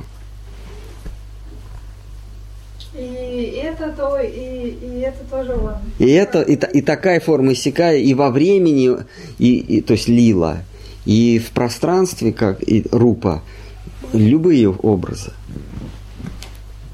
То есть как только что мы говорим, как только вы даете ему определение формы, определение это и есть форма, то есть осуществление пределов. А определение означает установление пределов. Что такое определение? Определение понятия, определение слова. Давайте определим слово там, микрофон, да? Мы будем, определяя понятие или слово микрофон, мы будем отсекать все, что не есть микрофон. Понимаете? То есть я, например, говорю, микрофон – это устройство, передающий сигнал передающий по радио или по шнуру сигнал, звуковой сигнал. Соответственно, устройство, которое не передает сигнал, не является микрофоном. То есть я отсекаю микрофон от всего, что не есть микрофон. Точно так же, если я говорю «есть Бог», то я этот образ отсекаю от всего, что не есть Бог. То есть я устанавливаю границы Бога, что есть богохульство. Но мы говорим, а у него любые границы. Зачем что-то там отсекать? Он может вообще принимать любые формы. В бесконечности и во времени, и в пространстве, и в сознании, и вообще как угодно. Он не ограничен формами. У него, более того, все формы возможны, и это ему принадлежат. Что? А вот такое понятие выражения «безликий» тоже является ограничением или формой? Да, «безликий» – это неправильно. они безликие изображают. В иудаизме они Бога нельзя его изображать, его лик. И человека тоже. Они человека, у них по канонам запрещено лицо изображать. Это считается преступлением против религии, против иудаизма. Поэтому в Израиле вы видите скульптуры, но у этих скульптур нет глаза. Глаза являются признаком человеческого лица. Поэтому вот у них такие намеки на образы, а глаз нету. Там лица какие-то, головы, но без глаз. Вот расхожий ответ, у него трансцендентные формы, это правильно так сказать? А я не знаю, что такое трансцендентное. Запредельные чувства. Да, запредельные, потусторонние. По ту сторону опыта. Да. Это все правильно. У него все возможные формы. В лекции говорили, что мне понравилось сравнение с шоколадом, да? Когда мешают шоколад, то есть это изначально, конечно. Потом из него выходит Пилорама, первая экспансия, и он устраивает все для того, чтобы он понял свою слабость. Вот, и, то есть шоколад в чане, то есть там же как бы... Там любые формы. Да, но как бы там нет формы, в то же время вся концепция, она личность. Да, жидкий шоколад, из него только формы появятся. Я этот пример приводил скорее, чтобы продемонстрировать его желание отведать вкус, а не форму. То, что вкус, он же сахар добавлен, получается. Логично, да. Я как раз это имел в виду. Это да, это как раз я вот это и хотел сказать, но мне не удалось в прошлой лекции. Вот. Получается, мы опять вместе пришли. Да. Именно так мы и пришли. Вот. Когда я говорил про шоколад, я имел в виду, что представьте себе шоколад, который захочет сам себя съесть шоколад. То есть все могут попробовать шоколад. Все могут испытать сладость Кришны. Все живые существа, все души могут испить нектар блаженства отношений с Кришной. Кришна, он не жадный, он раздает. Там есть некоторые условия, надо всего себе отдать, то есть умереть, чтобы жить. Но это не так важно. Но он доступен всем. Каждый может съесть этот шоколад. А самому шоколаду что делать? Вот как он... Одна часть этого чана попробует другую часть, вот как ему? И вот тут вот он входит в ступор, ему надо шоколад, который хочет сам себя попробовать. И он становится чайтаньей. А если уж этот пример, я этот пример приводил не для того, чтобы говорить о формах. Но вы, так сказать, притянули к формам, хорошо. То есть изначально есть шоколад, а из него уже зайчики, плитки, да, появляются, медальки. Но они появляются не сами по себе, а они являются образами некого прообраза. Просто так зайчик не появится. Должен быть изначальный зайчик. Или тот, кто его выдумал. Должен быть прообраз или прототип. Должен быть прототип, чтобы появился зайчик. То есть должен быть некий образ, который сподвиг этот шоколад принять какую-то форму. Что-то вдохновительное. Изначально Кришна имеет форму. Самая изначальная. Да, у него любая форма. Не застывшая, а любая форма. Итак, Вайкунтху окружают водные просторы, бескрайние, бездонные и неизмеримые. Земля, вода, огонь, воздух, небо. Все на Вайкунтхе обладает сознанием. Там нет неодушевленных стихий. Так же, как этот мир, он создан из вида измененного сознания.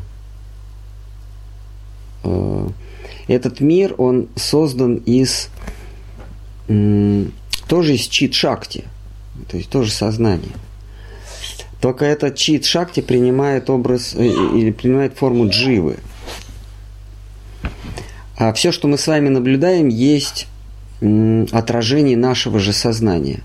Все, что мы чувствуем, все, что мы видим, все, что мы слышим, это есть отражение нашего сознания, пустившегося в погоню за самоутверждением. То есть сознание, загрубевшего от гордыни. Все, что мы с вами видим, это форма нашей гордыни, отражение нашей гордыни. Или отражение нашего эго. Я часто привожу пример с человеком в супермаркете. Супермаркет – это образ полного разнообразия, полного обилия. Представим себе такой супермаркет, где есть абсолютно все. Вы когда туда заходите, вы не будете видеть всего, вы будете видеть только то, что вам нужно. Или то, что вам нельзя иметь. То есть то, от чего вы должны убежать, или то, к чему вы стремитесь. То есть некий якорь вы будете видеть. Вот все вы не увидите. Так вот, в зависимости от состояния нашего сознания, мы будем видеть то или иное, или будем испытывать то или иное на этой ярмарке обилия. Этот материальный мир, он есть, он создан из чит-шакти. Чит-шакти – это еще как бы философский камень. Из него можно вообще что угодно делать. То есть это наше сознание. В сознании могут рождаться любые проекции желаний. То есть мы можем вообще в любом мире находиться. С помощью каких-то веществ или с помощью труда можно вообще создавать что угодно и жить в этом мире. Вот когда мы в этом супермаркете находимся, например, если вы ребенок, вы будете видеть только игрушки. Вы остального даже видеть не будете. Вы будете проходить мимо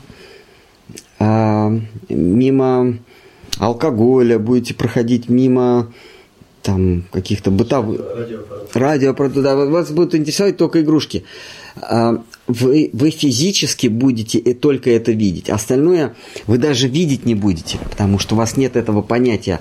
Все остальное будет такой пестрым маревом. Мама, которая держит этого ребенка, она будет видеть подгузники, какие-нибудь там стаканчики, салфеточки, то, что нужно по дому. Папа, который с ним идет, он будет видеть... Сейчас я скажу, как это называется. Да нет, шуруповерт. Потому что ему нужен шуруповерт. У нас, кстати, был шуруповерт, куда-то делся. А он нужен. Был Bosch зеленый. Вот. Саморезы будет видеть алкоголь, будет видеть, ну, то, что по хозяйству, какие-то запчасти, да, вот все, что ему надо. То есть мы попадаем в этот мир, и мы видим только то, что является отражением нашего сознания. Если детское сознание, то мы то и видим. Есть интересные психологические эксперименты, когда маленькому мальчику и маленькой девочке показывают разные предметы, и что они берут. Вот девочки, они в большей своей массе, практически все берут что-то антропоморфное, что-то напоминающее человеку. Куклу, да, какие-нибудь рубашечки, маечки. То, что потом будет проявлением их материнского чувства. То есть это материнское чувство, оно у них уже заложено. Они берут куклу, то есть то, что похоже на человека. А мальчик, он наоборот, ему это неинтересно. Он берет то, что не похоже на человека, какие-нибудь конструкции. Ему это интересно. А куклу он просто не замечает. Он реально этого не видит. Он видит вот только то, что ему интересно. Точно так же мы попадаем в этот мир, и мы видим только то, что нам интересно. То есть этот мир является отражением нашего сознания. Мир создан из сознания. Но из какого сознания? Из сознания желающего хапнуть. Тот мир, он тоже, как в этом стихе говорится, запредельный мир, трансцендентный мир, он создан из сознания, тоже из чит-шакти, но сознание, которое готово отдавать. Там сознание принимает формы отдавания. Те же самые шуруповерты, наверное, да? Вот. Об этом этот стих. Земля, вода, огонь, воздух, небо, все на Вайкунтхе обладает сознанием, то есть чит-шакти. Там нет неодушевленных стихий. Потому воды причинного океана также имеют свойство сознания. Ганга, являющая собой лишь каплю причинных вод, омывает от скверны любую душу, падшую в вещественный мир. Ганга есть часть того причинного океана. Она тоже обладает сознанием.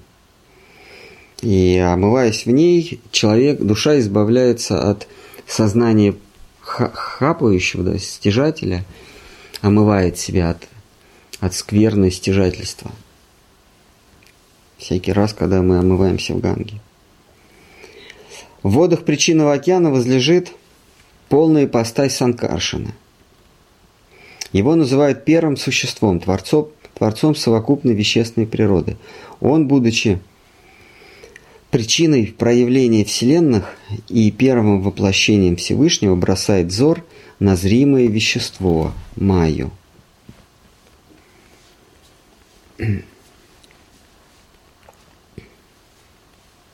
Зримое вещество зримое вещество пребывает за границей причинного океана. Вещество не соприкасается с причинными водами.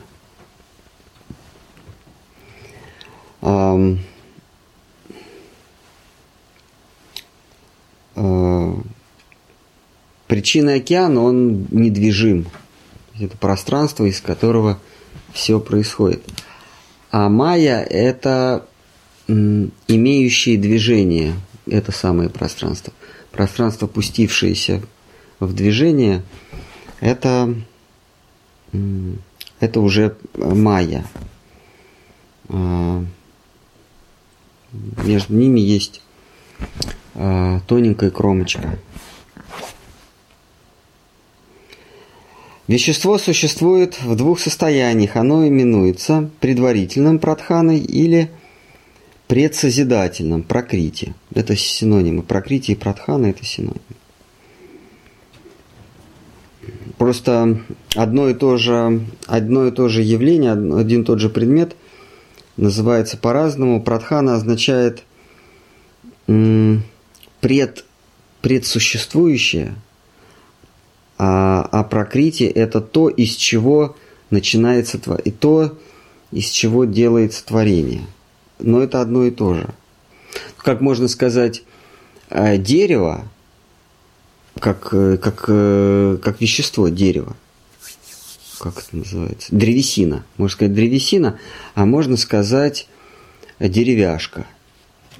Да? Можно сказать древесина как материал. А можно сказать древесина как то, из чего мы сейчас будем делать изделия.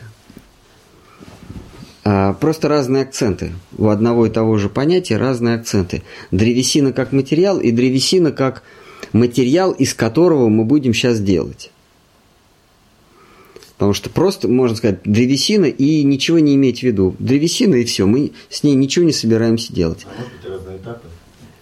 Вот. И точно так же прадхана, как вещество, и пракрити, как вещество, из которого будет крити, твориться. Пракрити, перед творением. В этом состоянии вещество служит источником стихий. Во втором состоянии вещество служит источником стихий творимого мира. Потому как предварительное вещество неподвижно, оно не может быть причиной образования зримого мира. Почему? Потому что неподвижное никогда самостоятельно не может прийти в движение. Должна быть внешняя сила, приводящая в движение. Об этом говорится. Потому как предварительное вещество прадхана неподвижно, оно не может быть причиной образования зримого мира. Это Кришна из милости своей наделяет ее движением и способностью преобразовываться. Благодаря воздействию Кришны покойная природа становится косвенной причиной творения – пракрити. Она подобна железу, что раскаляется под воздействием огня. Кришна приводит ее в состояние, из которого ею можно творить, в состоянии, в котором она способна быть материалом. То есть он бросает взгляд буквально, и она начинает нагреваться. Все, закончили на 60 стихе. Да. По поводу Шурападорка, он окончил свою жизнь. А, ну ладно. Главное. Мне главное знать, чтобы его не искать. Я пытался остановить его. Но он хотя бы в бою пал. Несомненно. Отряд не заметил потери бойца. Аккумуляторы нельзя отдельно купить, там просто аккумуляторы все уже отдельно. Потом главное батарейки. Хорошо. Есть еще вопросы? Ну, короче, вот, объясните, вот, ну, как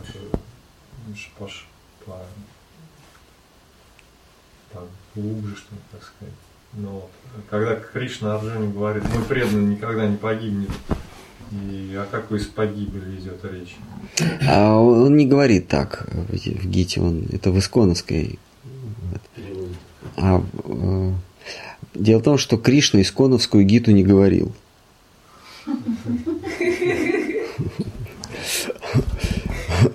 Кришна говорит, мой преданный никогда не станет жертвой падения. Это можно трактовать как и грехопадение. Вот. Если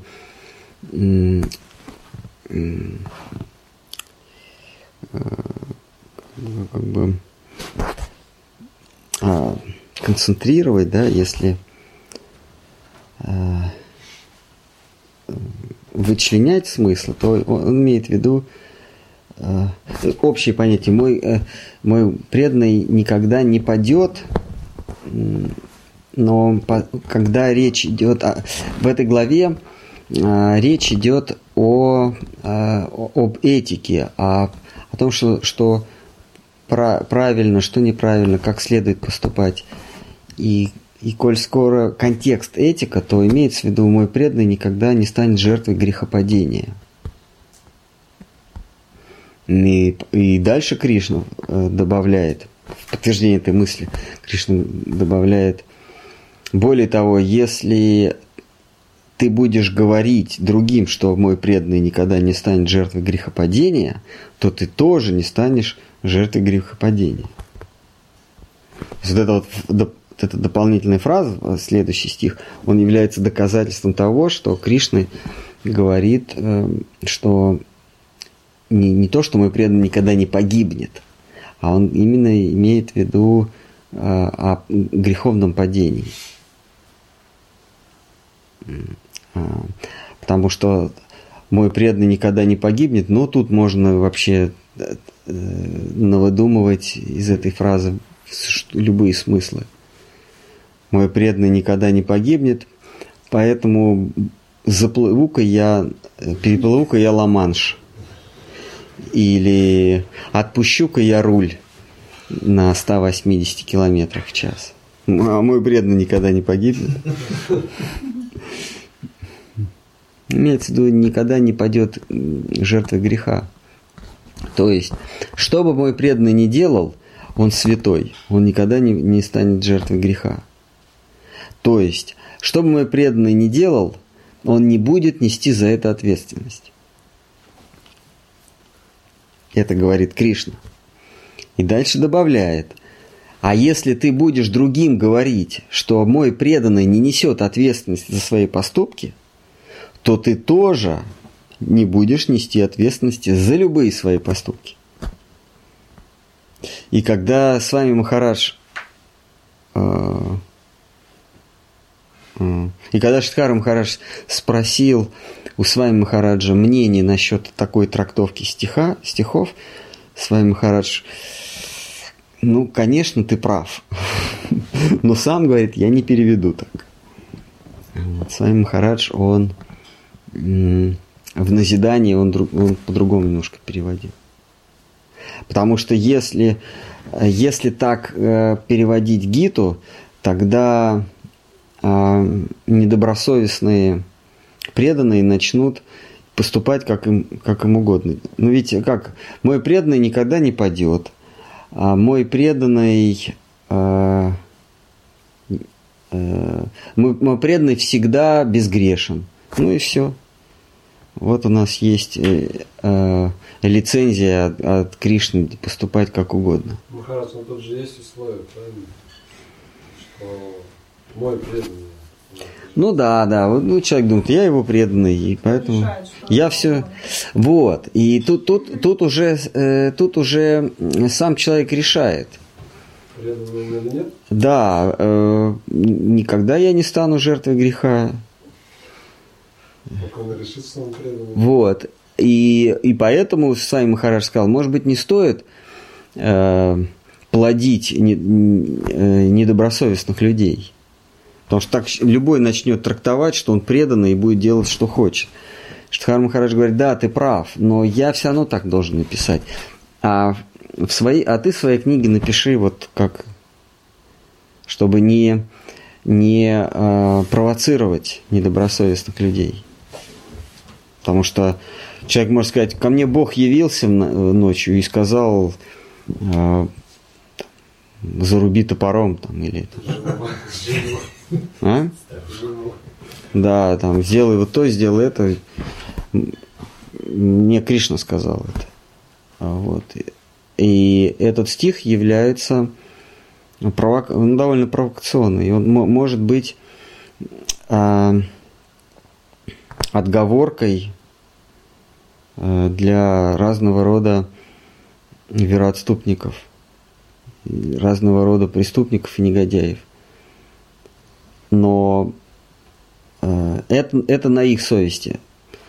То, что этим стихом могут воспользоваться негодяи, не значит, что этот стих не нужно излагать в его первозданном виде. В первозданном виде он звучит так. «Мой преданный не несет ответственности за свои поступки». И если ты будешь другим говорить, что мой преданный не несет ответственности за свои поступки, ты тоже не будешь нести ответственности. Тут даже говорится, что грешник становится святым, обретает вечное умиротворение, если считает, что мост ограбил грешник. Да. То есть оправдывается любой грешник сразу же. Да. И поэтому вайшнавы, они не акцентируют на этом... на этом смысле этот стих. А Свами Махарадж... Да, это материал для сектоведов и сектоборцев. Да, смотрите, кришнаиты. А вот преданным не считает себя преданным. Да, это так. Махарадж, я не совсем понял, когда вы говорите, вот, ты тоже не погибнешь, что кто-то говорит или кто-то кому говорят, ты тоже не погибнешь. Вот, ты тоже... Ты это кто? Он говорит Арджуне. Кому говорят, не погибнет. Да, в этом вся красота, так сказать, в этом вся соль, что даже если ты извещаешь мир, что преданный не несет ответственности за свои слова, то ты тоже безгрешен. Что ты тоже можешь делать. Даже если ты заявляешь... Тот, кто говорит. То есть, если ты выходишь на площадь и говоришь, преданный, что бы он ни делал, он свят, то ты тоже свят. Потому что Кришна, он настолько дорожит репутацией преданного, что он готов сделать святым любого, кто... репутацию преданного поднимает.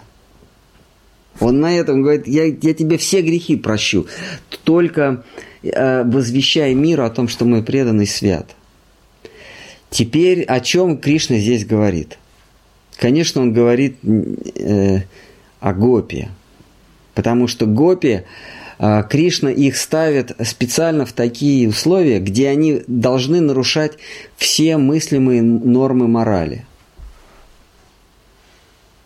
И первым позывом у человека, узнающего, что делают гопи, будет: они блудницы, они женщины с пониженной социальной ответственностью, как Драупади, например. У меня есть один знакомый в Индии, у него говорящее имя, его зовут Кака. Так вот, он заявляет, что Драупади грешница, что он даже, она настолько низка, что он даже в ее сторону не посмотрел бы. Вот, этот Кака, он чист, естественно, он свят. Это сосед Санджива. Он живет напротив. Вот как мне как-то это сказал. Но Шридхар Махарадж говорил, что Драупади, она настолько свята, что одно ее имя просто очищает нас от грехов. Что говорить уже о гопи? В традиционном индуизме гопи считаются небесными потаскухами, картизанками. Вот. И вот Кришна говорит: если ты будешь говорить всему миру о том, что мои преданные святы, хотя они нарушили все нормы морали, они все равно настолько чисты, что я недостоин посыпать их пылью свое чело.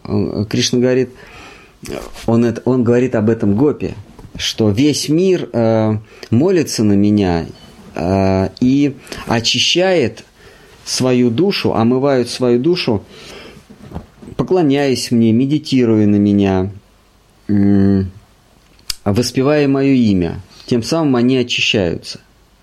Все души искупают свои грехи. А я, говорит Кришна, сам искупаю свои грехи от того, что ветерок, который коснулся их подола, потом коснулся и меня. Они настолько святы. И вот, если, Кришна говорит, если вы будете говорить всему миру о том, что мои преданные не то что безгрешные, а они святее самого Бога, то так уж и быть, я вам прощаю все грехи и прошлые, и наперед. Вот в чем сила этого стиха. А не то, что если преданный повторяет мантру Хари Кришна, то он очищает свое, как они говорят в той организации, он очищает свое существование. Повторяйте Хари Кришна и очистите свое существование. Да при чем тут твое существование? Ну что, все тогда на этом? Ну давайте. Вчера там один принял, 1,5 года пытается практиковать. Боксер в тяжелом весе такой. Да, это сложно практиковать. Да, и он, у него жена, ребенок, вот 3 принципа нормально. А четко он вот так повторяет Хари Кришна? Он такой, да. Ну как он повторяет? Он же не может согнуть так Хари Кришна.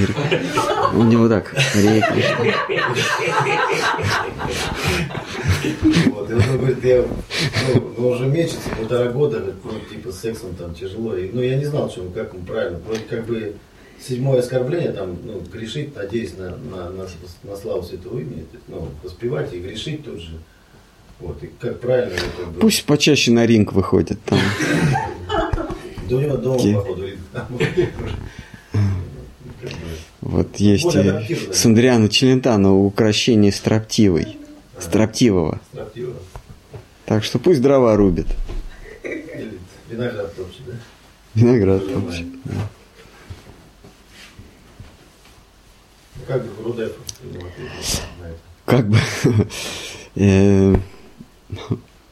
я не знаю как. Сознание Кришны — это же не набор каких-то действий. Сознание Кришны – это смещение своего центра существования в область Кришны. Сознание Кришны – это когда ты имеешь убежище в лице Кришны, у стоп Кришны. Понимаете? Это когда твоя жизнь вращается вокруг Кришны, а не набор каких-то действий. Если у него есть будущее в этом мире, тогда он не в сознании Кришны. Это критерий. Если у нас есть будущее, то есть если у нас есть ориентир, по которому мы сверяем свою жизнь, а это наше будущее, тогда ты уже ушел из сознания Кришны. Ты еще можешь четки повторять, держать в руках мантру, с преданными общаться. Но если у тебя есть будущее, то ты не слипся с Кришной. Как только будущее исчезает, преданные, они поэтому видят друг друга, как люди одного интереса, они видят друг друга. Человек, у которого нету будущего, его видно по походке, по разговору, по жестам, по манере держаться, не по одежде.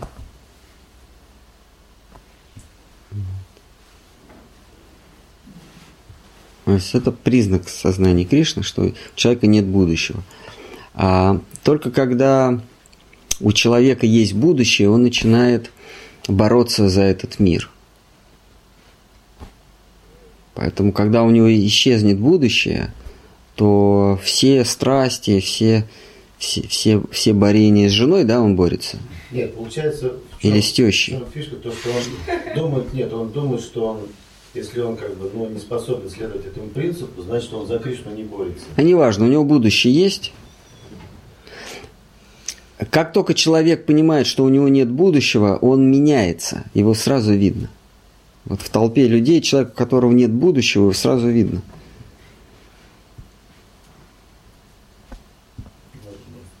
Попытаться донести эту идею. Завтра он нас купит. Да. Это и есть будущее, это есть та основа, ради которой мы просыпаемся, мы действуем, мы что-то делаем, ходим на службу, на работу, повторяем мантру. У нас есть будущее, в будущем что-то мы должны добиться чего-то. Как только из сознания человека исчезает будущее, он также повторяет мантру, ходит на работу, ходит на ринг, но стержень убрали. Все, он просто как живой труп, как зомби ходит в этом мире. Это признак того, что у него появилась основа в духовном мире. Там, где-то за пределами, у него появилась основа. Будущее – это то, на чем основаны все наши действия нынешние. Будущее диктует нам наши поступки, наши мысли. Мы думаем о будущем. В будущем я сделаю это, я сделаю то. Мы строим некое Царство Божие, условно. Некий образ, которому мы хотим соответствовать. У нас есть будущее. То есть мы живем в мире грез, иллюзий, потому что будущего его не существует. Будущее – это картинка в моей голове. И мы живем ради этой картинки. Это есть жить в мае. Жить в мае значит жить ради будущего. Можно сказать, что в мае и тот, кто живет в прошлом, но прошлое это просто это версии понятия будущего.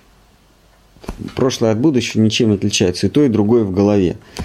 Просто одну картинку мы называем прошлым, другую картинку мы называем будущим. Разницы никакой нет. То есть, если мы живем некой картинкой, которую мы называем будущее, и себя помещаем в эту картинку, у нас она есть, дальше надо просто себя дорисовать. И это и есть мир Майи. Мы вот они, узы, которые нас связывают с этим миром. Это узы между мной и моим будущим. Как только будущее исчезает, исчезает Майя. Цепи нету, не к чему привязаться. Но человек сам не может разорвать это общение с тем, кто разорван. Ну, да. Сам как... это сложно. Можно разорвать, но Кришна говорит, все равно ум, он зацепится и снова прирастет. Нужно не просто разорвать, а связать с Кришной. А если разорвал, то оно потом сцепится опять. Цопкий. Цопкий, да, ум он. Прорастет в писаниях, в Бхагаватам другая немножко метафора. Там говорится, что если зернышко желаний в уме сохраняется, оно все равно прорастет. Все равно прорастет. Как бы ты ни пытался порвать цепь самсары, если желание есть, то зернышко прорастет. Его надо, чтобы оно не проросло, его надо прожарить. Если ты в масле сжарил зерно, это называется на санскрите ситхи. Ситхи означает готовый. Приготовил. Если ты приготовил, прожарил как следует, то оно уже не прорастет. А так это вечно будет прорастать. Чуть-чуть влага есть, и пошло дело. Ну что, все тогда на этом. До свидания.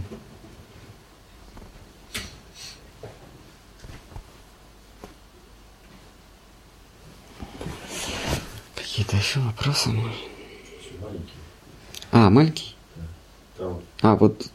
Тут прислали про политику. Нет, я не то, что за Навального, но я прошу всех за него голосовать. Нет, политикой я не занимаюсь. Там вопрос был, почему вы там за политику... В каких-то лекциях я, наверное, говорил, да, про политику? Нет? Просочилась, видимо. Послушаем. Да. Просто здесь надо понимать... Вообще, вопрос хороший, потому что мы же живем в этом мире, и мы так или иначе соприкасаемся с этим миром. Вот. Политика... Это часть этого мира. И что такое политика? Опять это полис, это греческое слово, означал город. Что такое политика? Политика – это организация своего пространства. Или искусство организовать свою среду обитания. И вот в этом определении среда или пространство обитания – это переменные величины. То, что ты считаешь своей средой обитания, то и является для тебя полем политики. Поэтому человек, который говорит, меня политика не интересует, мне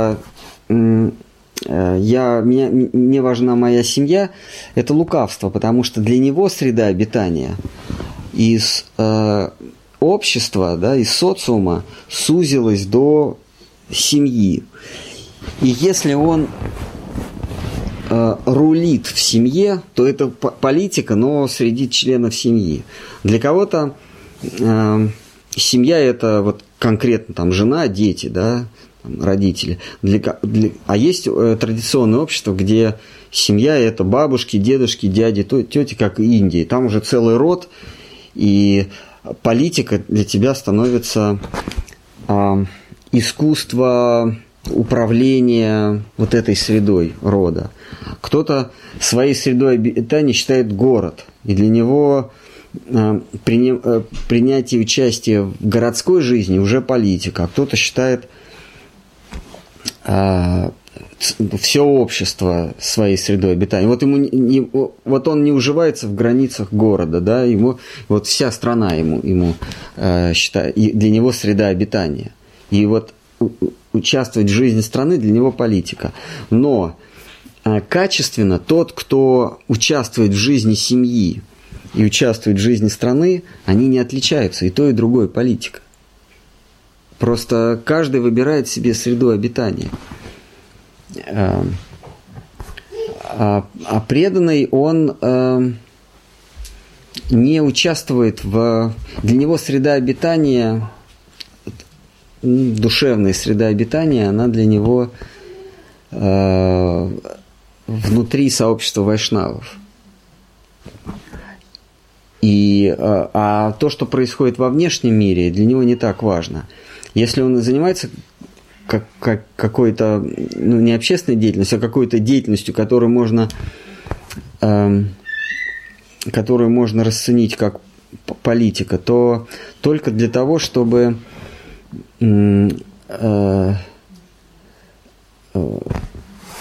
занять комфортное положение внутри сообщества вайшнавов. То есть, по ходу дела. Когда вот в Советском Союзе притесняли преданных, там сидело несколько десятков человек преданных, то вот мы ходили на демонстрации, мы там выступали на BBC, и встречались с госсекретарем даже, я помню, в 1988 году. В американском посольстве. Там разные религиозные группы, они петиции подавали для того, чтобы на встрече Буша, по-моему, тогда уже Буш был, или Рейгана еще, прозвучали имена политзаключенных на встрече Буша и Рейгана, на встречу Рейгана с Горбачевым прозвучали имена политзаключенных, в том числе преданных. Но политика это была, я не думаю. Хотя внешне это казалось политической деятельностью, но вот мы пытались преданных как-то из тюрьмы освободить. Вот. Поэтому тут это не совсем политика. Преданный он понимает, что в этом мире невозможно построить среду, благоприятную для души. Поэтому не строит иллюзий. Можно назвать это, конечно, политикой. Но наши учителя, Сарасвати Такур, он наотрез отказывался заниматься политикой. Когда Ганди ему предложил влиться в движении несопротивления, Сарасвати Такур сказал, что а для чего? Он говорит, достичь свободы. Сарасвати Такур сказал, что свобода – это внутреннее состояние, и английские власти не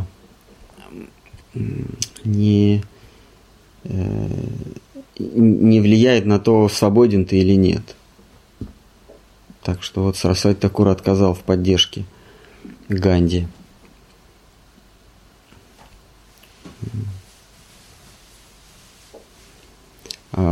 Когда бы Гурдев интересовался, он постоянно смотрел новости, бенгальские.